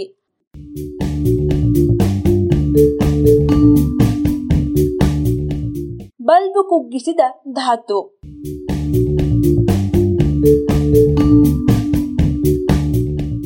ಬಲ್ಬು ಗೊತ್ತಲ್ಲ, ಬಹುಶಃ ಸಾವಿರಾರು ವರ್ಷಗಳ ನಾಗರಿಕತೆಯ ಬೆಳವಣಿಗೆಯಲ್ಲಿ ಬಲ್ಬು ಅಥವಾ ವಿದ್ಯುತ್ ದೀಪ ಉಂಟು ಮಾಡಿದ ಬದಲಾವಣೆಯನ್ನು ಬೇರೆ ಯಾವ ಆವಿಷ್ಕಾರವೂ ಮಾಡಿರಲಿಕ್ಕಿಲ್ಲ. ಸಾವಿರದ ಎಂಟುನೂರ ಎಪ್ಪತ್ತೊಂಬತ್ತರಲ್ಲಿ ಥಾಮಸ್ ಅಲ್ವಾ ಎಡಿಸನ್ ಹೀಗೊಂದು ಬಲ್ಬನ್ನು ಪರಿಚಯಿಸಿದ ಮೇಲೆ ಇಡೀ ಮಾನವತೆಯ ನಡವಳಿಕೆಯೇ ಬದಲಾಯಿತು.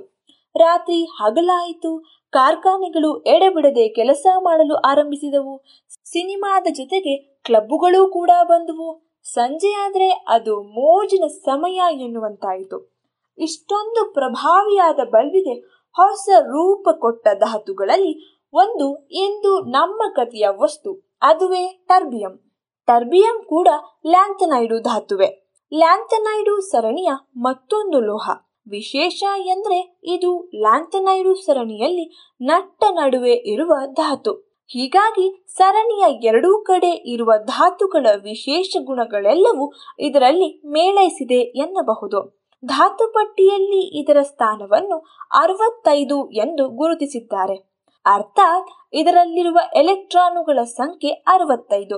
ಪರಮಾಣು ಸಂಖ್ಯೆಯೂ ಪ್ರೋಟಾನುಗಳ ಸಂಖ್ಯೆಯೂ ಅಷ್ಟೇ, ಅರವತ್ತೈದು. ಇನ್ನೂ ಒಂದು ವಿಶೇಷ ಇದೆ. ಬಹುಶಃ ಧಾತು ಪಟ್ಟಿಯಲ್ಲಿ ಒಂದೇ ಒಂದು ಸಮಸ್ಥಾನಿ ಇರುವ ಏಕೈಕ ಧಾತು ಇದು ಎನ್ನಬಹುದು. ಅರ್ಥಾತ್ ಈ ಪ್ರಪಂಚದಲ್ಲಿ ಸಿಗುವ ಎಲ್ಲಾ ಟರ್ಬಿಯಂ ಪರಮಾಣುಗಳು ಒಂದೇ ತೆರ, ಬೇರೆ ಧಾತುಗಳಲ್ಲಿ ಕಾಣುವಂತೆ ವಿಭಿನ್ನ ಸಂಖ್ಯೆಯ ನ್ಯೂಟ್ರಾನುಗಳಿಂದಾಗಿ ಪರಮಾಣುಗಳ ತೂಕ ಬೇರೆ ಬೇರೆ ಇರುವ ಪರಮಾಣುಗಳ ಮಿಶ್ರಣವಲ್ಲ. ಟರ್ಬಿಯಂ ಪರಮಾಣುಗಳ ಕೇಂದ್ರದಲ್ಲಿ ಎಂಬತ್ ಮೂರು ನ್ಯೂಟ್ರಾನುಗಳಷ್ಟೇ ಇವೆ. ಟರ್ಬಿಯಂ ಎನ್ನುವ ಹೆಸರು ತುಸು ವಿಚಿತ್ರ ಎನಿಸಬಹುದು. ಇದು ಇದರ ಅರ್ಧ ಹೆಸರು ಎನ್ನಬಹುದು, ಏಕೆಂದರೆ ಧಾತು ಪಟ್ಟಿಯಲ್ಲಿ ಇದೇ ತೆರನ ಹೆಸರಿರುವ ಇನ್ನೂ ಎರಡು ಧಾತುಗಳಿವೆ. ಇಟ್ರಿಯಂ ಎನ್ನುವುದೊಂದು, ಇಟರ್ಬಿಯಂ ಎನ್ನುವ ಮತ್ತೊಂದು. ಕೆಲವೊಮ್ಮೆ ಈ ಇಟ್ರಿಯಂ ಮತ್ತು ಟರ್ಬಿಯಂ ಎರಡೂ ಕೂಡಿ ಇಟರ್ಬಿಯಂ ಆಗಿರಬಹುದೇ ಎನ್ನುವ ಎಂದು ಗೊಂದಲ ಪಡುವಷ್ಟು ವಿಚಿತ್ರವಾಗಿದೆ ಈ ಹೆಸರುಗಳು. ಈ ಗೊಂದಲಕ್ಕೆ ಕಾರಣ ಇವೆಲ್ಲವೂ ಮೊದಲು ಪತ್ತೆಯಾಗಿತ್ತು ಒಂದೇ ಅದಿರಿನಲ್ಲಿ. ಹೀಗಾಗಿ ಈ ಅದಿರಿನಿಂದಲೇ ಪಡೆದ ಹೆಸರನ್ನೇ ಮೂರೂ ಧಾತುಗಳಿಗೂ ನೀಡಲಾಗಿದೆ. ಸ್ವೀಡನ್ನಿನ ಇಟರ್ಬಿ ಎನ್ನುವ ಊರಿನ ಬಳಿ ಸಿಕ್ಕ ಒಂದು ಅದಿರಿನಲ್ಲಿ ಈ ಎಲ್ಲ ಧಾತುಗಳನ್ನು ಪತ್ತೆ ಮಾಡಲಾಯಿತು. ಆ ಅದಿರಿನ ಹೆಸರು ಇಟರ್ಬಿ. ಅದರಿಂದ ದೊರೆತ ಮೂರು ಧಾತುಗಳ ನಾಮಕರಣಕ್ಕೂ ಅದೇ ಅದಿರಿನ ಹೆಸರನ್ನೇ ಉಪಯೋಗಿಸಲಾಯಿತು.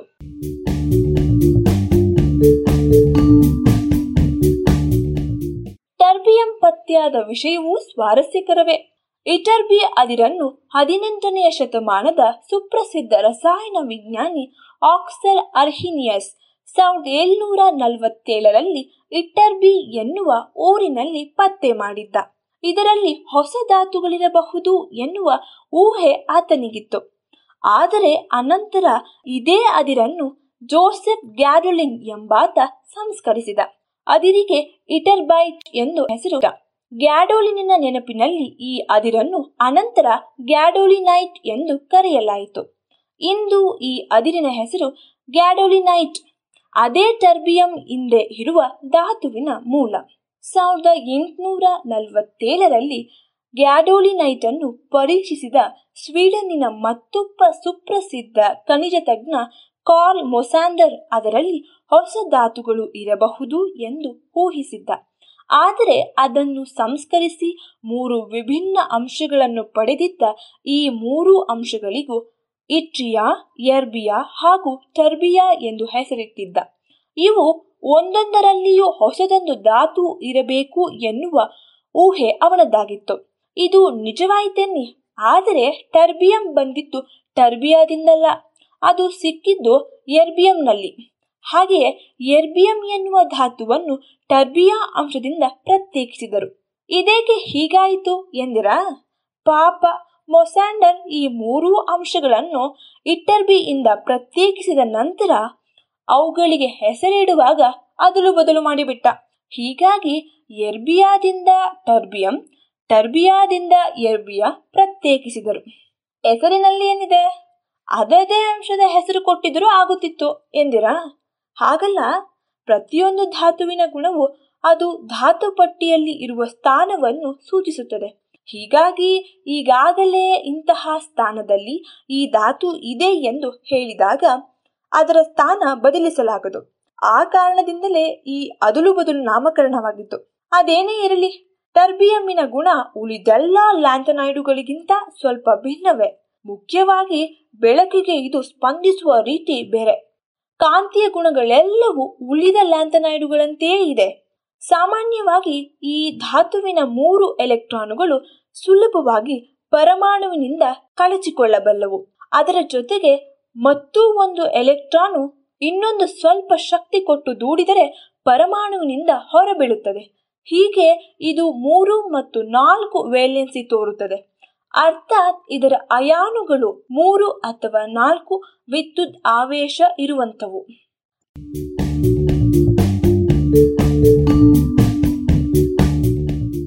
ಇದಲ್ಲದೆ ಈ ನಾಲ್ಕು ಎಲೆಕ್ಟ್ರಾನುಗಳ ಆಂತರಿಕ ಶಕ್ತಿಯು ಹೆಚ್ಚು ಕಡಿಮೆ ಒಂದೇ ಆಗಿದ್ದು, ಸ್ವಲ್ಪ ಹೆಚ್ಚು ಶಕ್ತಿ ಕೂಡಿಸಿದರೆ ತಾವಿರುವ ಸ್ತರದಿಂದ ಇನ್ನಷ್ಟು ಎತ್ತರದ ಶಕ್ತಿ ಸ್ತರವನ್ನು ಸೇರಿಕೊಳ್ಳುತ್ತವೆ.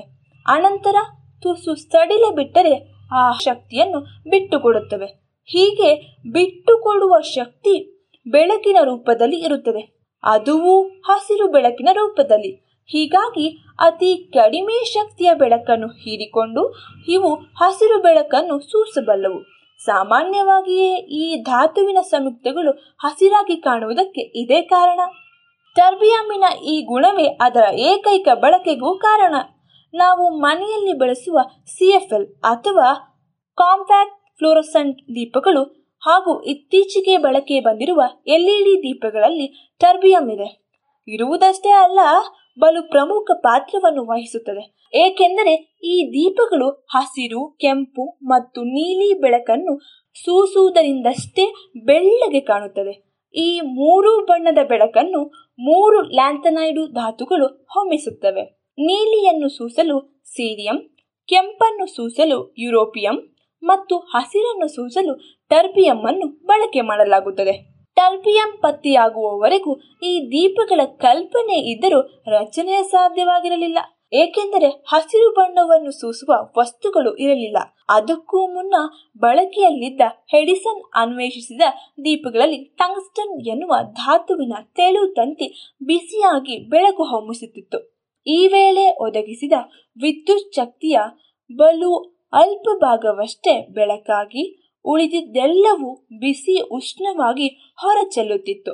ಹೀಗಾಗಿ ಈ ದೀಪ ಶಕ್ತಿಯ ಅಪವ್ಯಯ ಮಾಡುವ ಸಾಧನವಾಗಿತ್ತು. ಇದಕ್ಕಿಂತಲೂ ಕ್ಷಮತೆಯ ದೀಪಗಳಿಗಾಗಿ ಹುಡುಕಾಟ ನಡೆದಾಗ ಬಂದಿದ್ದು ಟ್ಯೂಬ್ಲೈಟುಗಳು. ಅದರಲ್ಲಿ ಟ್ಯೂಬಿನ ಒಂದು ತುದಿಯಿಂದ ಎಲೆಕ್ಟ್ರಾನುಗಳನ್ನು ಬಿಸಿ ಅವು ಕೊಳವೆಯಲ್ಲಿ ತುಂಬಿರುವ ಪಾದರಸದ ಆವಿಯನ್ನು ತಾಕುತ್ತಿದ್ದವು. ಪಾದರಸದಿಂದ ಹೊಮ್ಮಿದ ಅತಿ ಶಕ್ತಿಯ ತರಂಗಗಳನ್ನು ಕೊಳವೆಯ ಒಳಬದಿಗೆ ಬಳಿದಿದ್ದ ಪಾಸ್ಪರು ಎನ್ನುವ ಪುಡಿ ಬೆಳಕಾಗಿ ಹೊಮ್ಮಿಸುತ್ತಿತ್ತು. ಇಲ್ಲಿಯೂ ಶಕ್ತಿಯ ಬಹಳಷ್ಟು ಅಂಶ ವ್ಯರ್ಥವಾಗುತ್ತಿತ್ತು.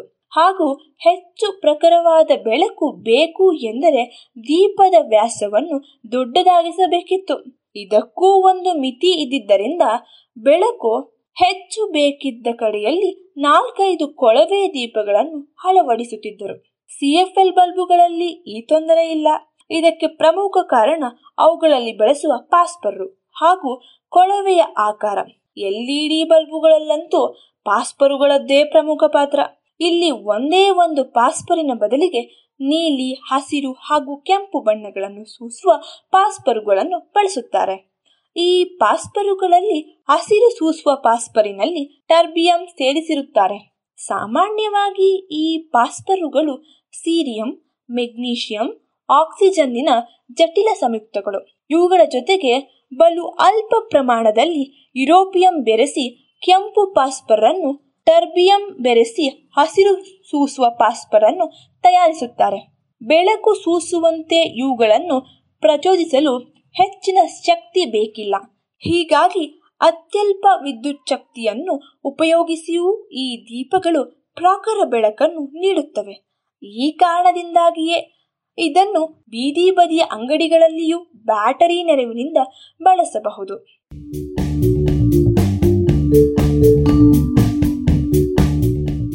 ಯುರೋಪಿಯಂನಂತೆಯೇ ಟರ್ಬಿಯಂ ಅನ್ನು ಕೂಡ ಯೂರೋ ನೋಟುಗಳಲ್ಲಿ ಸುರಕ್ಷತಾ ಚಿಹ್ನೆಗಾಗಿ ಬಳಸುತ್ತಾರೆ. ಬಲು ಹಿಂದೆ ಕೊಳವೆ ಟಿವಿಗಳಲ್ಲಿ ಇದನ್ನು ಹಸಿರು ಬಣ್ಣ ಸೂಸಲು ಉಪಯೋಗಿಸುತ್ತಿದ್ದರು. ಆಗ ಇದರ ಬಳಕೆಯ ಪ್ರಮಾಣ ಬಹಳ ಹೆಚ್ಚಿತ್ತು. ಆದರೆ ಈಗ ಎಲ್ಇಡಿ ಟಿವಿಗಳಲ್ಲಿಯೂ ಇದರ ಬಳಕೆ ಇದೆಯಾದರೂ ಅಷ್ಟೊಂದು ಬೇಕಾಗುವುದಿಲ್ಲ. ಟರ್ಬಿಯಂನ ಮತ್ತೊಂದು ವಿಶೇಷ ಬಳಕೆ ಇದೆ. ಡಿಸ್ಪ್ರೋಸಿಯಂ ಜೊತೆಗೆ ಕಬ್ಬಿಣಕ್ಕೆ ಸೇರಿಸಿದರೆ ಇದು ಟರ್ಫೆನಾಲ್ ಎನ್ನುವ ವಿಶೇಷ ಮಿಶ್ರ ಲೋಹವಾಗುತ್ತದೆ. ಈ ಲೋಹದ ಕಾಂತಗುಣ ಬಲು ವಿಚಿತ್ರ. ಅಯಸ್ಕಾಂತದ ಪ್ರಭಾವಕ್ಕೆ ಒಳಗಾದಾಗ ಇದು ಹಿಕ್ಕಿ ಕುಗ್ಗಬಲ್ಲದು. ಹೀಗಾಗಿ ಇದನ್ನು ಅತಿ ಸೂಕ್ಷ್ಮವಾದ ಧ್ವನಿವರ್ಧಕಗಳ ತಯಾರಿಕೆಗೆ ಬಳಸುತ್ತಾರೆ. ಇತ್ತೀಚೆಗೆ ಇದರಿಂದ ಸೌಂಡ್ ಬಗ್ ಎನ್ನುವ ಪುಟ್ಟ ಸಾಧನವೊಂದನ್ನು ತಯಾರಿಸಲಾಗಿದೆ. ಯಾವುದೇ ಪೊಳ್ಳು ಮೇಲ್ಮೈನಲ್ಲಿ ಇದನ್ನು ಅಂಟಿಸಿದರೂ ಸಾಕು, ಅದು ದೊಡ್ಡ ಧ್ವನಿವರ್ಧಕದಂತೆ ವರ್ತಿಸುತ್ತದೆ. ಹೀಗೆ ಇದನ್ನು ಬಾಗಿಲು, ಗೋಡೆಗೆ ಅಂಟಿಸಿ ದೂರದಿಂದಲೇ ಅಲ್ಲಿರುವ ಸದ್ದುಗಳನ್ನು ಆಲಿಸಲಾಗುವಂತಹ ಗುಪ್ತ ಧ್ವನಿಗ್ರಾಹಕವನ್ನು ರೂಪಿಸಬಹುದು. ಅಥವಾ ಇದೇ ಗುಣವನ್ನು ಬಳಸಿಕೊಂಡು ಸ್ವಿಚ್ಚುಗಳನ್ನಾಗಿಸಬಹುದು, ಸಂವೇದಕಗಳನ್ನಾಗಿಸಬಹುದು.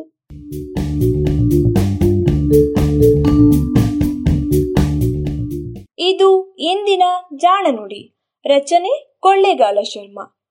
ಜಾಣಧ್ವನಿ ಮಾದಲಾಂಬಿಕಾ.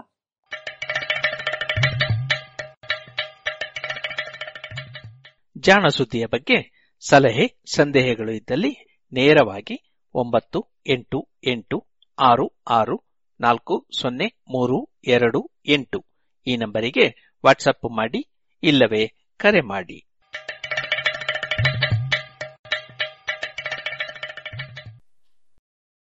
ಇದುವರೆಗೆ ಜಾಣ ಸುದ್ದಿ ಕೇಳಿದರೆ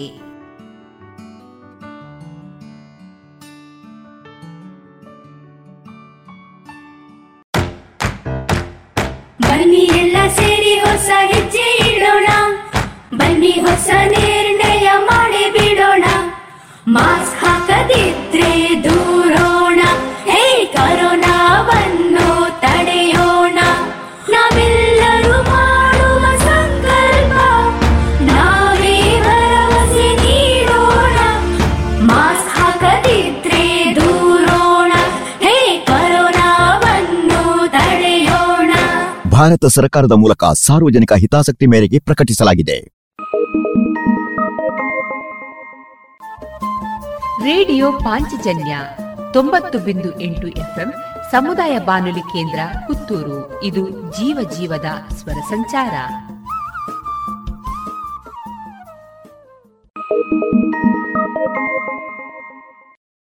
ಇನ್ನು ಮುಂದೆ ವಿದ್ಯಾರ್ಥಿನಿ ರಚನಾ ಅವರಿಂದ ಭಾವಗೀತೆಯನ್ನ ಕೇಳೋಣ. ಇದೆ ತುಂಬಿ ಹಾಡಿದೆನು ಅಂದು ನಾನು,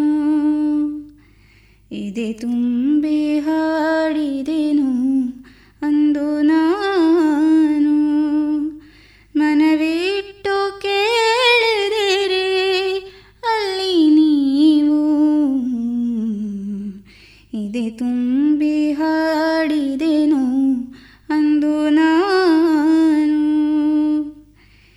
ಇಂದು ನಾ ಹಾಡಿದರು ಅಂದಿನಂತೆ ಕುಳಿತು ಕೇಳುವಿರಿ ಸಾಕೆ ನಗೆ ಅದುವೇ ಬಹುಮಾನ. ಇಂದು ನಾ ಹಾಡಿದರು ಅಂದಿನಂತೆ ಕುಳಿತು ಕೇಳುವಿರಿ ಸಾಕೆ ನಗೆ ಅದುವೇ ಬಹುಮಾನ.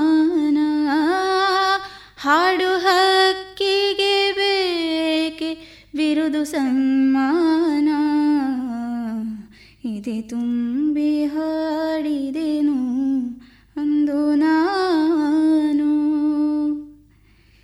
ಎಲ್ಲ ಕೇಳಲಿ ಎಂದು ನಾನು ಹಾಡುವುದಿಲ್ಲ, ಹಾಡುವುದು ಅನಿವಾರ್ಯ ಕರ್ಮ ನನಗೆ. ಎಲ್ಲ ಕೇಳಲಿ ಎಂದು ನಾನು ಹಾಡುವುದಿಲ್ಲ, ಹಾಡುವುದು ಅನಿವಾರ್ಯ ಕರ್ಮ ನನಗೆ. ಕೇಳುವವರೇ ಹರೆಂದು ನಬಲ್ಲೆ ಅದರಿಂದ, ಹಾಡುವೆನು ಮೈದುಂಬಿ ಎಂದಿನಂತೆ.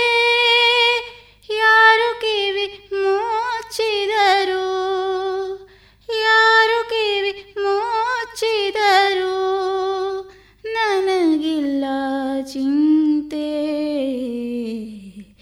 ಇದೆ ತುಂಬಿ ಹಾಡಿದೆನು ಅಂದು ನಾನು.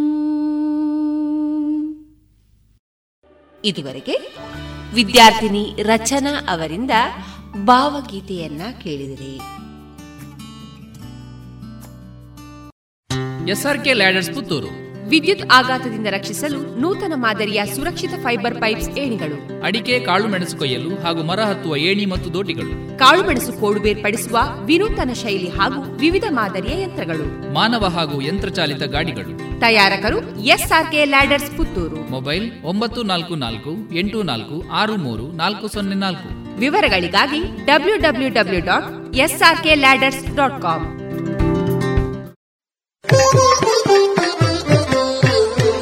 ಇದೀಗ ಕಲಾಮಹತಿ ಐದನೆಯ ಸರಣಿ ಕಾರ್ಯಕ್ರಮದಲ್ಲಿ ಭಾವನಾ ಕಲಾ ಆರ್ಟ್ಸ್ನ ಮಾಲಕರಾದ ವಿಘ್ನೇಶ್ ವಿಶ್ವಕರ್ಮ ಅವರ ಕಲಾವೃತ್ತಿ ಪ್ರವೃತ್ತಿ ಬದುಕಿನ ಅನುಭವಗಳ ಮುಂದುವರಿದ ಮಾತುಕತೆಯನ್ನ ಕೇಳೋಣ.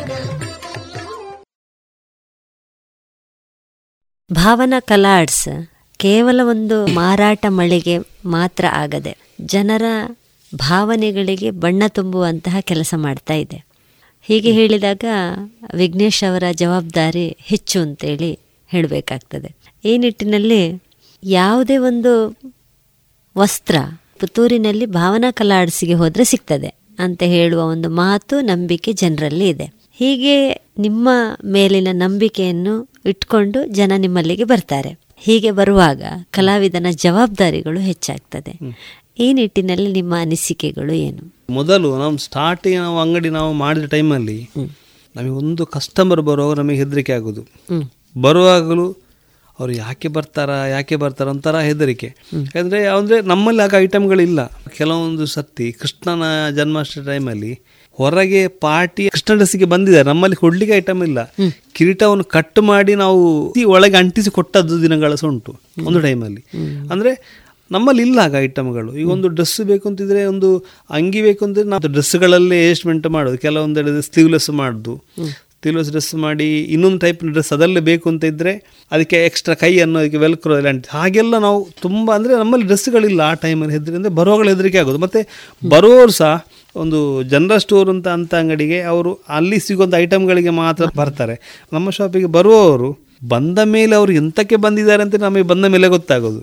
ಎಲ್ಲಿವರೆಗೆ ಅಂತ ಹೇಳಿದರೆ ಗೆದ್ದಲು ನಡಸ್ ಕೇಳಿದವರು ಇದ್ದಾರೆ. ಗೆದ್ದ ಗೆದ್ದಲು ನಡಸ್ ಉಂಟಾ ಅಂತ, ಗೆದ್ದಲು ಹುಳುವಿನ ಹುಳುವಿನ ನಡಸ್, ಚಾಪೆ ಉಂಟಾ ಅಂತ ಕೇಳಿದವರು, ಬಾಡಿಗೆ ಉಂಟಾ ಅಂತ ಕೇಳಿದವರು ಇದ್ದಾರೆ.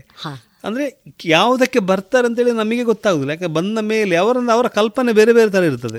ಕೆಲವೊಂದು ಸರ್ತಿ ಇಂಡಿಯನ್ ಆರ್ಮಿದೊಂದು ಡೆಡ್ ಬಾಡಿ ಬರ್ತದೆ, ಅದೊಂದು ಸಹ ಕೇಳೋದು ಹಾಗೆಲ್ಲ. ಅದು ನಾವು ಕೆಲವು ಐಡಿಯಾ ಕೊಟ್ಟು ಈಗೀಗ ಮಾಡಿ ಇದು ಇಟ್ಕೊಳ್ಳಿಕ್ಕೆ ಆಗೋದಿಲ್ಲ. ಅಂದರೆ ಬರೋವರೆಗೆ ಹೆದರಿಕೆ ಇತ್ತು, ಅಂದರೆ ಬಂದವರೆಗೆ ಸಹ ಹಾಗೆ. ನಮಗೆ ಈಗ ಹೆದರಿಕೆ ಯಾವುದಕ್ಕೂ ಇಲ್ಲ. ಈಗ ಅಂತೇಳಿದರೆ ನಮಗೆ ಅದಲ್ಲದರಲ್ಲೂ ನಾವು ಗ್ಯಾರಂಟಿ, ನಾವು ಧೈರ್ಯ ಕೊಡ್ತೇವೆ.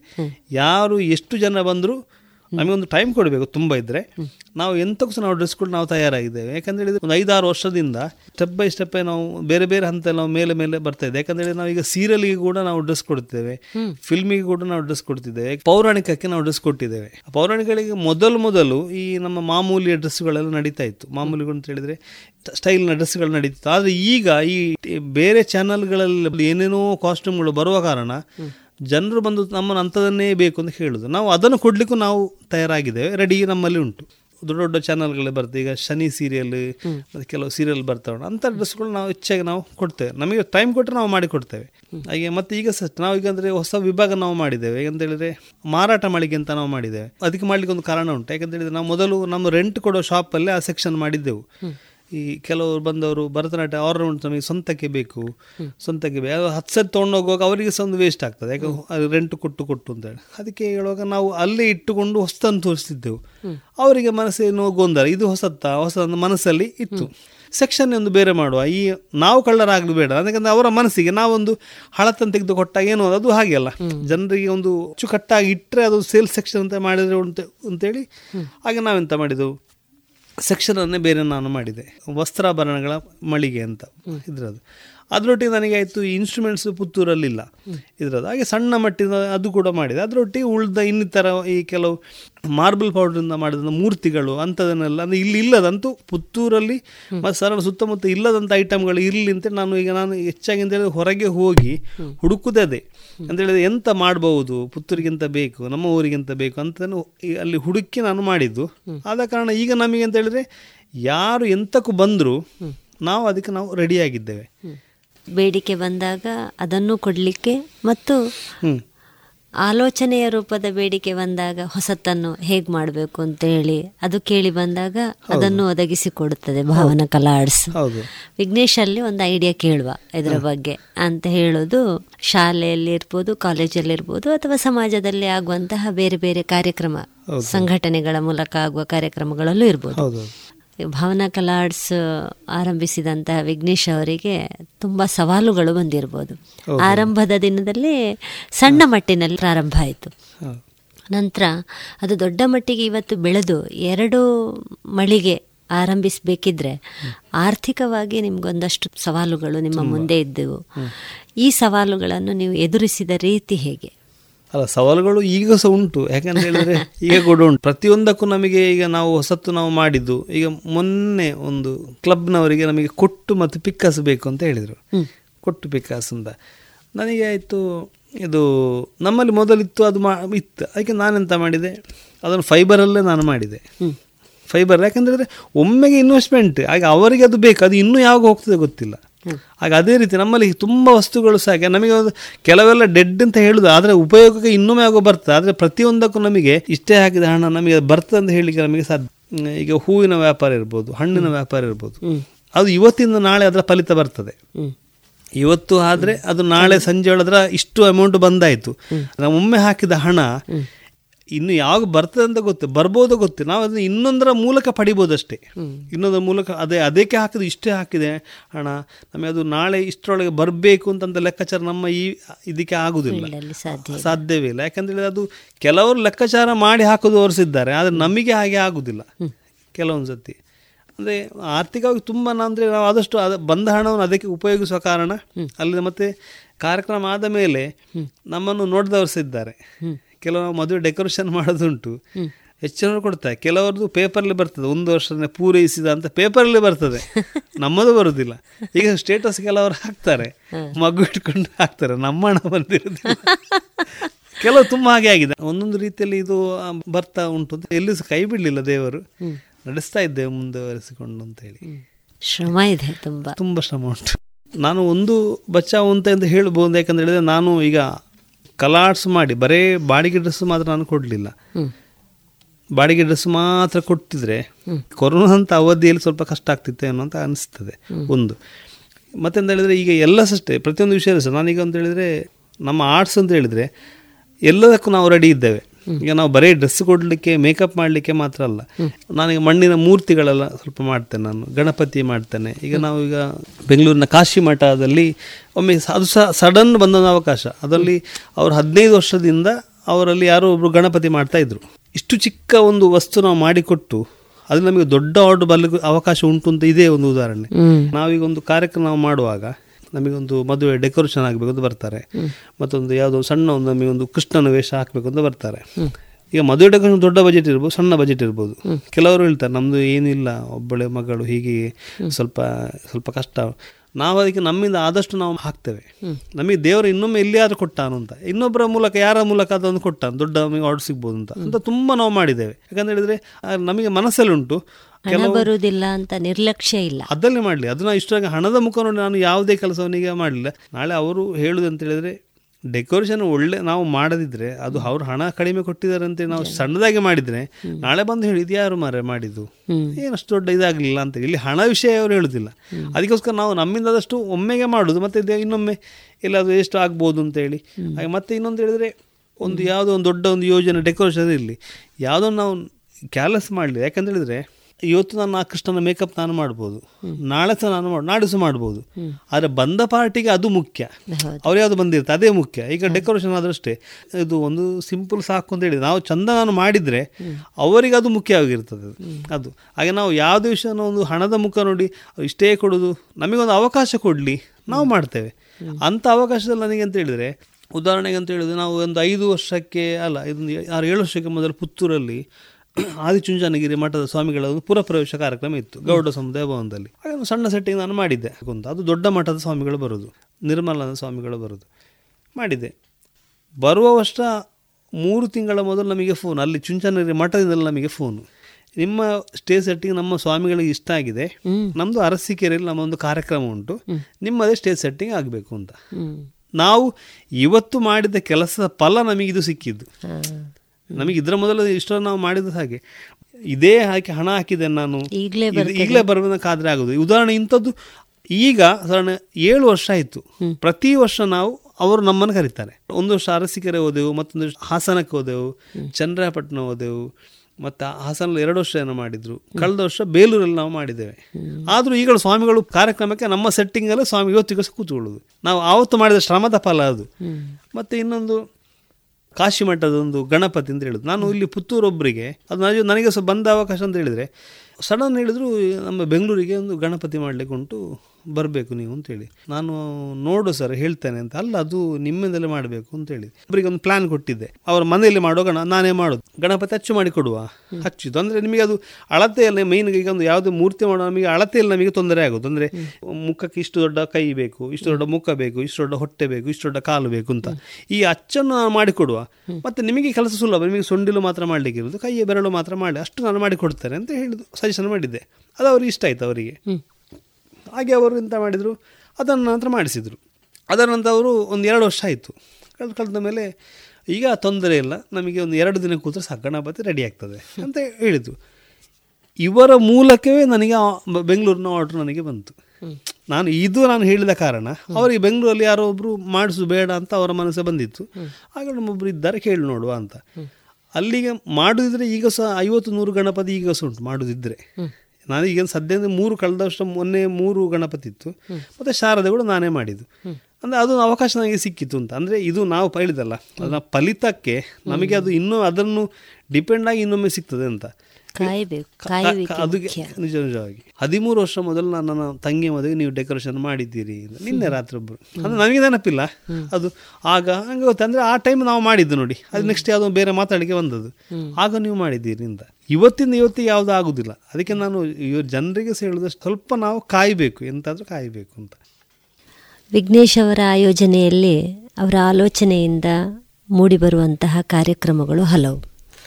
ಒಂದು ಕಾರ್ಯಕ್ರಮದ ವಸ್ತ್ರ ವಿನ್ಯಾಸ ಇರ್ಬೋದು, ಅದರ ರೂಪುರೇಷೆ ಇರ್ಬೋದು ಮತ್ತು ಅದಕ್ಕೆ ಬಣ್ಣ ತುಂಬುವ ಕೆಲಸ ಇರ್ಬೋದು. ಇದೆಲ್ಲ ಆಗಿ ಕಾರ್ಯಕ್ರಮ ವೇದಿಕೆಯಲ್ಲಿ ಪ್ರಸ್ತುತಗೊಂಡ ನಂತರ ಅದರ ಯಶಸ್ಸು ಬಂದಾಗ ಹಲವರ ಒಂದು ಮಾತಿರ್ತದೆ, ಇದು ವಿಘ್ನೇಶ್ ಅವರ ಒಂದು ಯೋಚನೆ ಅಂತ, ಅಥವಾ ವಿಘ್ನೇಶ್ ಅವರ ಆಯೋಜನೆಯಲ್ಲಿ ಆದ ಕಾರ್ಯಕ್ರಮ ಅಂತ. ಹೀಗೆ ಹಲವಾರು ಕಾರ್ಯಕ್ರಮಗಳ ಹಿಂದೆ ಈ ಮಾತು ಮತ್ತು ಈ ಅನಿಸಿಕೆ ವ್ಯಕ್ತವಾಗಿರ್ತದೆ. ಅವರ ಈ ತೃಪ್ತ ಭಾವನೆಯಲ್ಲಿ ನಿಮಗೂ ಒಂದು ತೃಪ್ತ ಭಾವನೆ ಕಾಣ್ತದೆ ಅವರ ಆ ಮಾತುಗಳಲ್ಲಿ. ಆ ರೀತಿಯ ಮಾತುಗಳು ಬಂದಾಗ ನಿಮ್ಗೇನಿಸ್ತದೆ? ಈಗ ಯಾವುದೇ ಒಂದು ಕಾರ್ಯಕ್ರಮವ ಪ್ರತಿಯೊಂದರ ಬಗ್ಗೆ ನಾವೊಂದು ಪ್ರಿಪರೇಷನ್ ಅಗತ್ಯ. ಈಗ ಒಂದು ಇಷ್ಟು ದೊಡ್ಡ ಅಂತ ಕೇಳಿ ಅದಕ್ಕೆ ನಾವು ಅಂತ ಹೇಳಿದರೆ ಇಷ್ಟು ದೊಡ್ಡವನಿಗೆ ಇಷ್ಟು ದೊಡ್ಡ ಕಚ್ಚೆ ಕೊಡಬೇಕು ಹಾಗೆಲ್ಲ ಇರ್ತದೆ. ಪ್ರತಿಯೊಂದಕ್ಕೂ ಒಂದು ಪ್ರಿಪರೇಷನ್ ನಾವು ಮಾಡಲೇಬೇಕು. ಈಗ ಒಂದು ಸ್ಟೇಜ್ ಸೆಟ್ಟಿಂಗ್ ಆದರೂ ಸಹ ಅದಕ್ಕೆ ವಸ್ತುಗಳ ಬಗ್ಗೆ, ಈಗೊಂದು ನಾವು ಹಳೆಯ ಮನೆ ಥರ ನಾವು ಮಾಡೋದಿದ್ರೆ ಅದಕ್ಕೆ ವಸ್ತುಗಳೆಂತೆಲ್ಲ ಬೇಕು. ಹಳೆಯ ಕಂಬ ಬೇಕು, ಹೊಸ ಕಂಬ ಅದಕ್ಕೆ ಆಗೋದು, ಹಳೆಯ ಟೈಪ್ನ ಕಂಬಗಳು ಬೇಕು, ಹಳೆಯ ಒಂದು ಬಾಗಿಲು ಬೇಕು, ಅದರ ಮೇಲೆ ಹಂಚು ಹಾಕಿರಬೇಕು, ಟೆರೆಸ್ ಆಗೋದು. ಹಳೆ ಮನೆಗೆ ಕಾನ್ಸೆಪ್ಟಿಗೆ ಅದ ಬರೋದು, ಹಂಚು ಹಾಕಿರಬೇಕು, ಅಲ್ಲಿ ಒಂದು ಬಾವಿ ಬೇಕು, ಸೈಡ್ ಒಂದು ಮರ, ಮರದಲ್ಲಿ ಇದರೊಂದು ದನ ಕಟ್ಟಿದ ಹಾಗೆ ಒಂದು ಇದ್ರೊಂದು ತುಳಸಿ ಕಟ್ಟೆ. ಪ್ರಿಪರೇಷನ್ ಅದು ಬರುತ್ತೆ ಅಂದರೆ ನಾವು ಅದನ್ನು ಮೊದಲೇ ಅದನ್ನು ಆಲೋಚನೆ ಮಾಡಿ ರೆಡಿ ಮಾಡಿಕೊಡುವಂಥದ್ದು ಅದು ಇರಬೇಕು. ಈಗ ನಾವು ಬೇರೊಂದು ಕಾರ್ಯಕ್ರಮ, ಈಗ ಒಂದು ಗ್ರೌಂಡ್ ಶೋದಲ್ಲಿ ಮಾಡೋದಂತಿದ್ರೆ ಈಗ ನಾವು ಒಂದು ಕಾನ್ಸೆಪ್ಟ್ ತುಳುನಾಡ ವೈಭವ ಅಂತ ತೊಗೊಂಡು ಇಟ್ಕೊಂಡ್ರೆ ಅದು ನಾವು ಕಲಿಸಿಕೊಟ್ಟೆಲ್ಲ ಎಲ್ಲ ಇರ್ತೇವೆ, ಹೀಗೀಗೆ ಮಾಡಬೇಕು ಹೀಗೆ ಮಾಡಬೇಕು ಎಲ್ಲ ಇಟ್ಟಿರ್ತೇವೆ. ಎಲ್ಲ ಆಗಿ ಲಾಸ್ಟಿಗೆ ಅದು ಸಕ್ಸಸ್ ಆಗ್ತದೆ ಅಂದರೆ ಅದಕ್ಕೆ ಪ್ರತಿಯೊಂದಕ್ಕೂ ನಾವು ಇದು ಮಾಡಿ ಅಂತ ಹೇಳಿದರೆ ಈಗ ಒಂದು ಒಂದು ತುಳುನಾಡು ವೈಭವ ಅಂದರೆ ಕಂಬಳದ ಕೋಣ ಬರಬೇಕು, ಹಾಗೆ ಎಲ್ಲ ಅದೊಂದು ಇದಿದ್ದರೆ ಕೊನೆಗೆ ಅದು ಸಕ್ಸಸ್ ಆದ ನಂತರ ಮತ್ತು ಸಹ ಅದರಲ್ಲೊಂದು ಸಣ್ಣ ಕೊರತೆ ಕಾಣುತ್ತೆ. ಇದಕ್ಕಿಂತ ಇನ್ನೂ ಚೆಂದ ಮಾಡ್ಬೋದಲ್ಲ, ಇನ್ನೂ ಚೆಂದ ಅದು ಅದೊಂದು ಅದು ಕಲೆಗಾರನೇ ಇದ್ದರೆ ಇರಬೇಕು ಅಂತ ನಾನು ಹೇಳಿ ಅಂಥ ಒಂದು ದಾಹ ಬೇಕೇ. ಕೆಲವೊಂದು ಸರ್ತಿ ಅದು ಆಗುವವರೆಗೆ ನಾವು ಪ್ರತಿ ಸೆಟ್ ಮಾಡಿರ್ತೇವೆ, ಎಲ್ಲ ಮಾಡಿರ್ತೇವೆ, ಎಲ್ಲಿ ಯಾರು ಮಿಸ್ ಮಾಡ್ತಾರೆ ಏನು, ಎಲ್ಲಿ ತಪ್ತಾರೆ ಏನು ಅಂತ ಮನಸ್ಸಲ್ಲಿ ಹೆದರಿಕೆ ಇರ್ತದೆ. ಕೊನೆಗೆ ಮುಟ್ಟಿದ ನಂತರ ಅದರೊಂದು ಆ ಒಂದು ಸಿಗುವ ಒಂದು ಖುಷಿಯೇ ಬೇರೆ. ಆ ನಮ್ಮಿಂದ ಒಂದು ಆಯ್ತಲ್ಲ ಅಂದರೆ ನಿಜವಾಗಿ ನಮ್ಮಿಂದ ನಾವು ಹೇಳಿಕೊಟ್ಟಿರ್ಬೋದು, ಅಲ್ಲಿ ಮಾಡುವ ಮಕ್ಕಳು ಅವರ ಮೇಲೆ ಡಿಪೆಂಡ್ ಆಗಿರ್ತದೆ. ಕೆಲವು ಮಕ್ಕಳು ಅಂತ ಹೇಳಿದರೆ ವೇದಿಕೆಯಲ್ಲಿ ಎಷ್ಟೋ ಚೆಂದ ಮಾಡ್ತಾರೆ, ಹೀಗೆ ಮಾಡೋದಕ್ಕೊಂದು ಚೆಂದ ಎಷ್ಟೋ ವೇದಿಕೆ ಇನ್ನೂ ಚೆಂದ ತುಂಬ ಚೆಂದ ಮಾಡಿರ್ತಾರೆ. ಆ ಮಾತ್ರ ಆ ಒಂದು ಖುಷಿ ಉಂಟಲ್ಲ, ಆ ಒಂದು ಸಂದರ್ಭ ಸಿಗುವಂಥ, ಯಾಕಂದರೆ ಆ ಒಂದು ಮಿನಿಟಿಗೆ ಅದರ ಮುಂದೆ ಯಾವ ಸಹ ಬರೋದಿಲ್ಲ.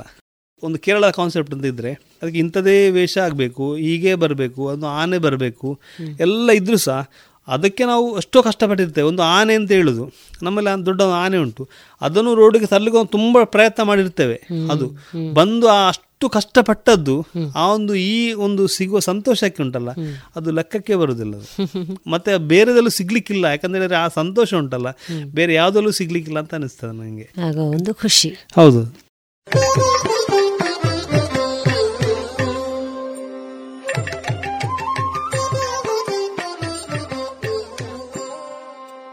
ಇದುವರೆಗೆ ಕಲಾಮಹತಿ ಐದನೆಯ ಸರಣಿ ಕಾರ್ಯಕ್ರಮದಲ್ಲಿ ಭಾವನಾ ಕಲಾ ಆರ್ಟ್ಸ್ನ ಮಾಲಕರಾದ ವಿಘ್ನೇಶ್ ವಿಶ್ವಕರ್ಮ ಅವರ ಕಲಾ ವೃತ್ತಿ ಪ್ರವೃತ್ತಿ ಬದುಕಿನ ಅನುಭವಗಳ ಮಾತುಕತೆಯನ್ನು ಕೇಳಿದೆ. ಈ ಕಾರ್ಯಕ್ರಮದ ಸಂಯೋಜನೆ ಶ್ರೀಮತಿ ಆಶಾ ಬೆಳ್ಳಾರೆ. ಇನ್ನು ಮುಂದುವರಿದ ಮಾತುಕತೆ ಮುಂದಿನ ಸೋಮವಾರದ ಸಂಚಿಕೆಯಲ್ಲಿ ಪ್ರಸಾರವಾಗಲಿದೆ.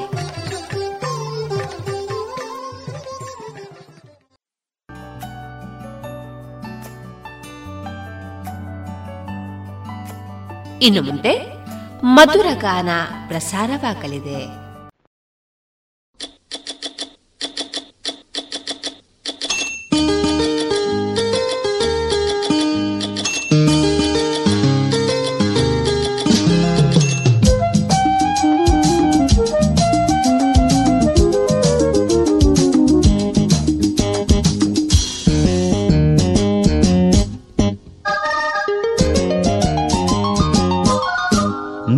ಹೃದಯದಲ್ಲಿ ಧಗ್ ಧಗ್ ಧಗ್ ಎನ್ನುವ ತಾಳವೊಂದು ಕುಣಿದಾಡಿದೆ. ಏನೇನೋ ಸ್ವರ ಹೊಮ್ಮಿದೆ, ಕೀಣೆ ಮಿಡಿದಂತಿದೆ. ನನ್ನ ಹೃದಯದಲ್ಲಿ ಧಗ್ ಧಗ್ ಧಗ್ ಎನ್ನುವ ತಾಳವೊಂದು ಕುಣಿದಾಡಿದೆ. ಏನೇನೋ ಸ್ವರ ಹೊಮ್ಮಿದೆ, ಕೀಣೆ ಮಿಡಿದಂತಿದೆ. ನನ್ನ ಹೃದಯದಲ್ಲಿ ಧಗ್ ಧಗ್ ಧಗ್ ಎನ್ನುವ ತಾಳವೊಂದು ಕುಣಿದಾಡಿದೆ.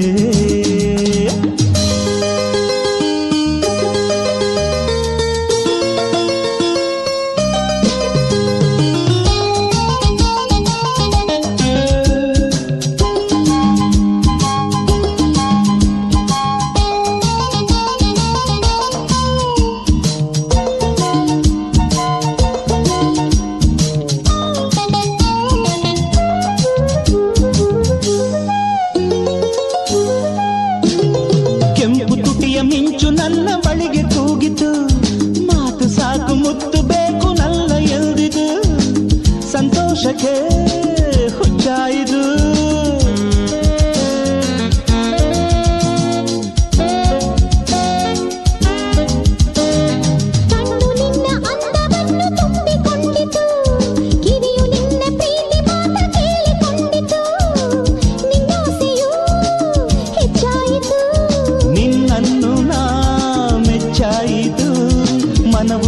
ಮನವ ಸೇರಿತು ನನ್ನ ಹೃದಯದಲ್ಲಿ ಧಗ್ ಧಗ್ ಧಗ್ ಧಗ್ ಎನ್ನುವ ತಾಳವೊಂದು ಗುಣಿದಾಡಿದೆ.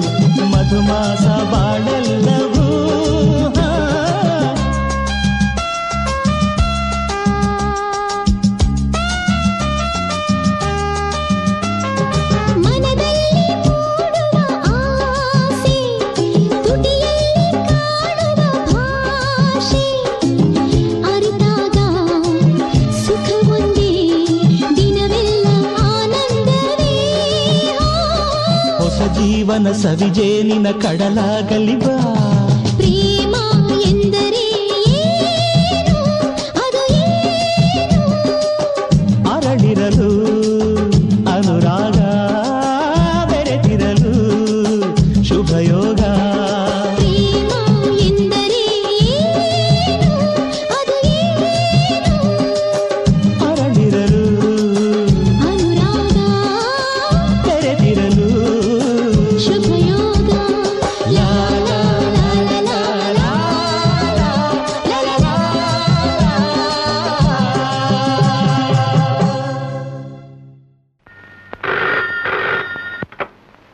Hello, Mohan speaking.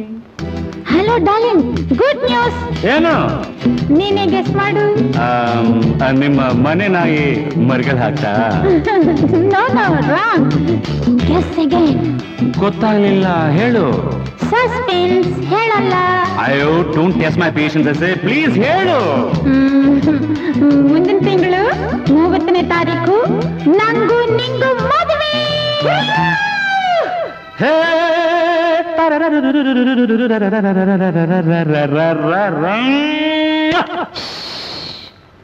ಎದೆಯ ಗುಟ್ಟಾದ ಮಾತು ನಿನಗೆ ಗೊತ್ತಾದ ಹೊತ್ತು, ಎದೆಯ ಗುಟ್ಟಾದ ಮಾತು ಅದು ನಿನಗೆ ಗೊತ್ತಾದ ಹೊತ್ತು, ಹೇಗೆ ಈಗ ನಿನ್ನ ಮನಸ್ಸು ಹೇಳು ನೀನು ಬೇಗ. ಸಂತೋಷ ಮೈ ತುಂಬಿದೆ, ಮನ ನಿಂಗಾಗಿ ಹುಚ್ಚಾಗಿದೆ. ಹೇ ಸಂತೋಷ ಮೈ ತುಂಬಿದೆ, ಮನ ನಿಂಗಾಗಿ ಹುಚ್ಚಾಗಿದೆ. ಸೆಳೆದು ನಿನ್ನ ಪಿ ಮುದ್ದು ಮಾಡಲು ರಾಶಿ ಉಂಟಾಗಿದೆ. ಆಕಾಶ ಕೆಳಗಾಗಿದೆ, ಈ ಭೂಮಿ ತೇಲಾಡಿದೆ. ಇನ್ನೋದ ಆಕಾಶ ಕೆಳಗಾಗಿದೆ, ಈ ಭೂಮಿ ತೇಲಾಡಿದೆ.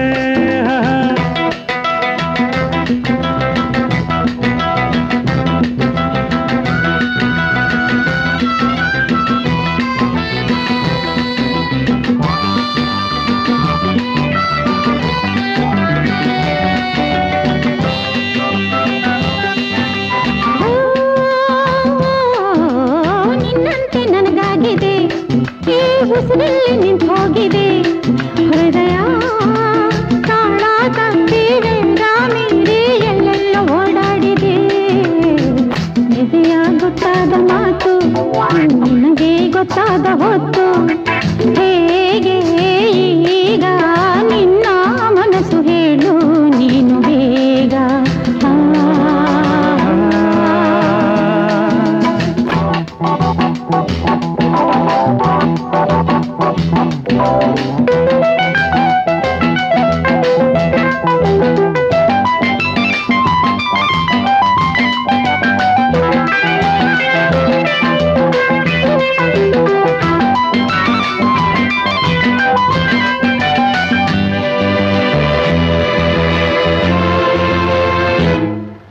ನನಗೂ ನಿನಗೂ ನಡುವೆ ಏನಿತು ದೂರ ಚೆಲುವೆ, ನಿಮಿಷ ನಿಮಿಷ ಯುಗವೀಗ ದಹಿಸಿ ಬೆಂದು ಇರುವಾಗ,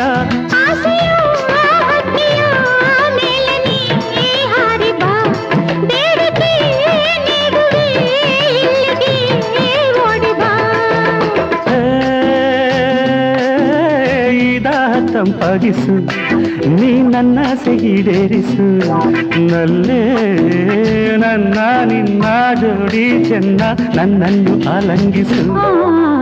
ಎದೆಯ ಗೊತ್ತಾದ ಮಾತು ಅದು ನಿನಗೆ ಗೊತ್ತಾದ ಹೊತ್ತು, ಹೇಗೆ ಈಗ ನಿನ್ನ ಮನಸ್ಸು ಹೇಳು ನೀನು ಬೇಗ.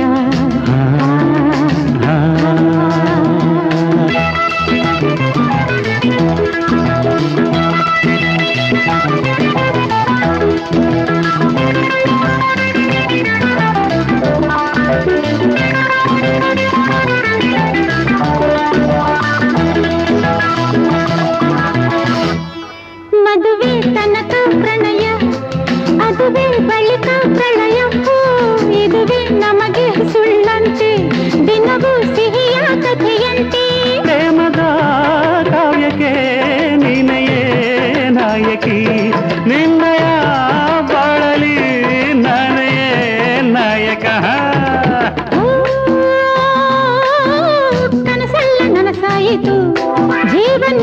ಪ್ರೀತಿ ಒಂದಾಯಿತು, ಬಳಿಕ ನಾನು ನೀನು ಬೇರೆ ಎಂಬ ಮಾತೆಲ್ಲ ಸುಳ್ಳಾಯಿತು. ಉಲ್ಲರ ಎದೆಯ ಗುಟ್ಟಾದ ಮಾತು ನಿನಗೆ ಗೊತ್ತಾದ ಹೊತ್ತು, ನಿನ್ನ ಮನಸ್ಸು ಹೇಳು ನೀನು ಬೇಗ.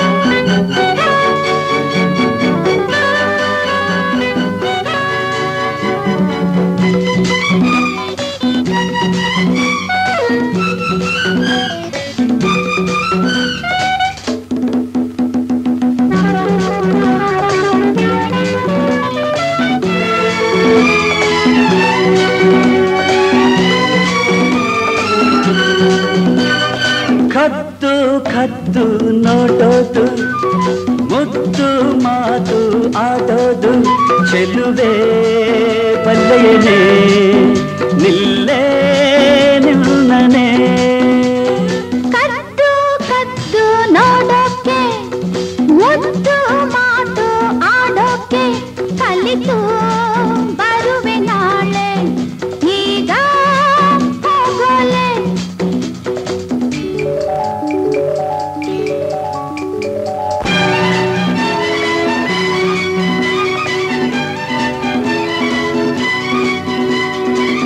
ಸಂಜೆಯು ಬರುವಾಗ, ಗಾಳಿಯು ಸುಳಿವಾಗ, ಚಳಿ ಚಳಿ ಎನ್ನುವಾಗ, ಹತ್ತಿರ ಕರೆವಾಗ, ಹೀಗೇಕೆ ನೀವೋಡುವೆ?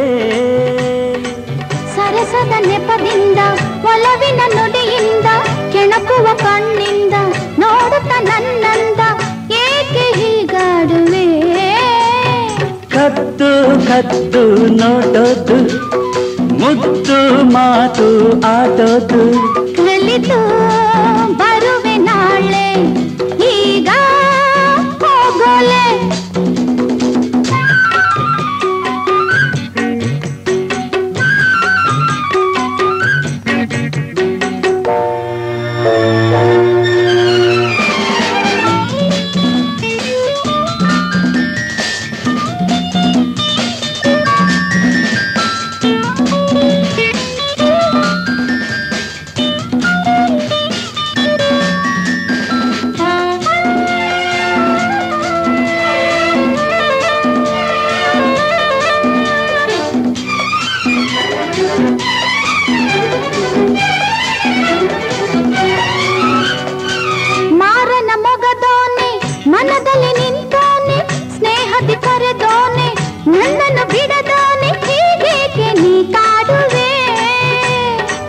ಸಮಯವು ಬಂದಾಗ, ಸನಿಹಕ್ಕೆ ಕರೆದಾಗ, ಚಪಲವು ಇರುವಾಗ, ತುಟಿಗಳು ಕುಣಿವಾಗ, ಏಕೆ ಮಾತಾಡುವೆ? ಕತ್ತು ಕತ್ತು ನೋಡೋಕೆ, ಮುತ್ತು ಮಾತು ಆಡೋಕೆ, ಕಲಿತು ಬರುವೆ ನಾಳೆ, ಈಗ ಹೋಗೋಲೆ. ಕತ್ತು ಕತ್ತು ನೋಡೋದು, ಮುತ್ತು ಮಾತು ಆಟೋದು, ಚೆಲುವೆ ಪಲ್ಲೆಯೇ ನಿಲ್ಲೇ ನಿಲ್ಲನೆ.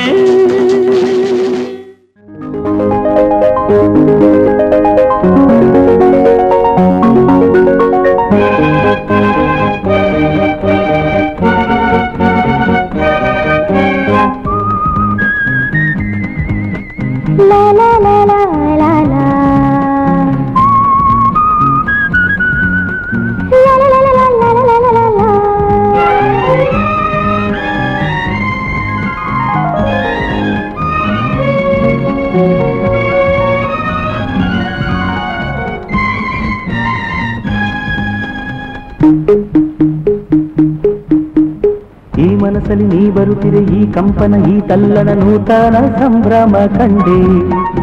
ಇಂದು ಎಂದು ನಿನ್ನ ನನ್ನ ಹೃದಯದ ಸಂಗಮ ಕಂಡೆ. ಈ ಮನಸ್ಸಲ್ಲಿ ನೀ ಬರುತ್ತಿದೆ ಈ ಕಂಪನ, ಈ ತಲ್ಲಣ ನೂತನ ಸಂಭ್ರಮ ಕಂಡೆ. ಇಂದು ಎಂದು ನಿನ್ನ ನನ್ನ ಹೃದಯದ ಸಂಗಮ ಕಂಡೆ.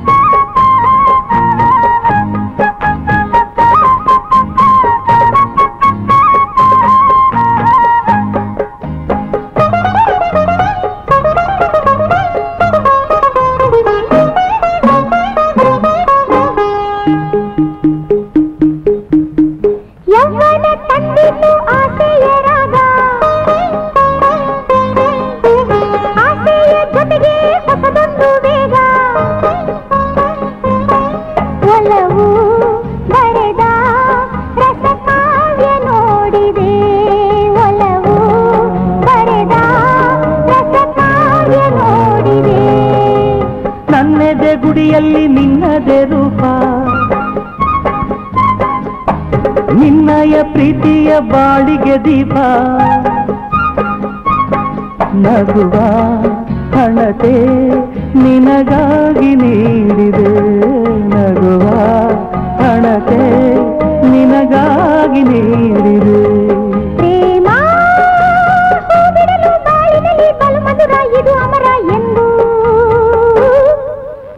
ಈ ಮನಸ್ಸರ ನೀ ಬರುದಿರ ಈ ಕಂಪನ, ಈ ತಲ್ಲಣ ನೂತನ ಸಂಭ್ರಮ ಕಂಡು ಇಂದು ಎಂದು ನಿನ್ನ ನನ್ನ ಹೃದಯದ ಸಂಗಮ ಕಂಡು.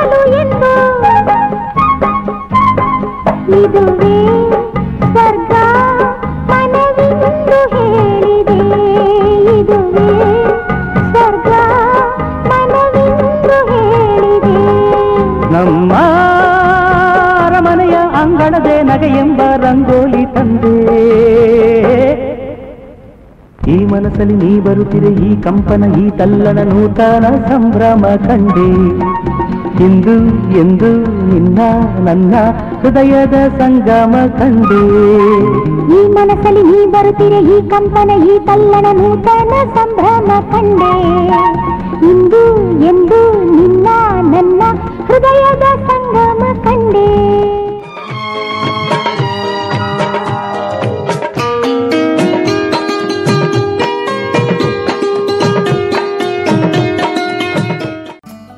ಇದುವರೆಗೆ ಮಧುರ ಗಾನ ಪ್ರಸಾರವಾಯಿತು.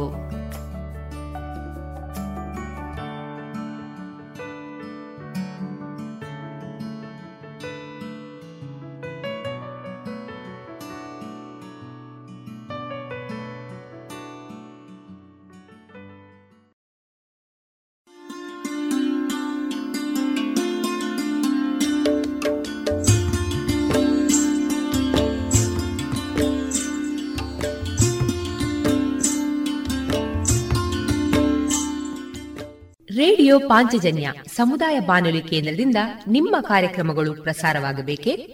ಹಾಗಿದ್ದರೆ ನಮ್ಮನ್ನು ಸಂಪರ್ಕಿಸಿ. ನಮ್ಮ ದೂರವಾಣಿ ಸಂಖ್ಯೆ ಸೊನ್ನೆ ಎಂಟು ಎರಡು ಐದು ಒಂದು ಎರಡು ಒಂಬತ್ತು ಎಂಟು ನಾಲ್ಕು ಒಂಬತ್ತು ಒಂಬತ್ತು.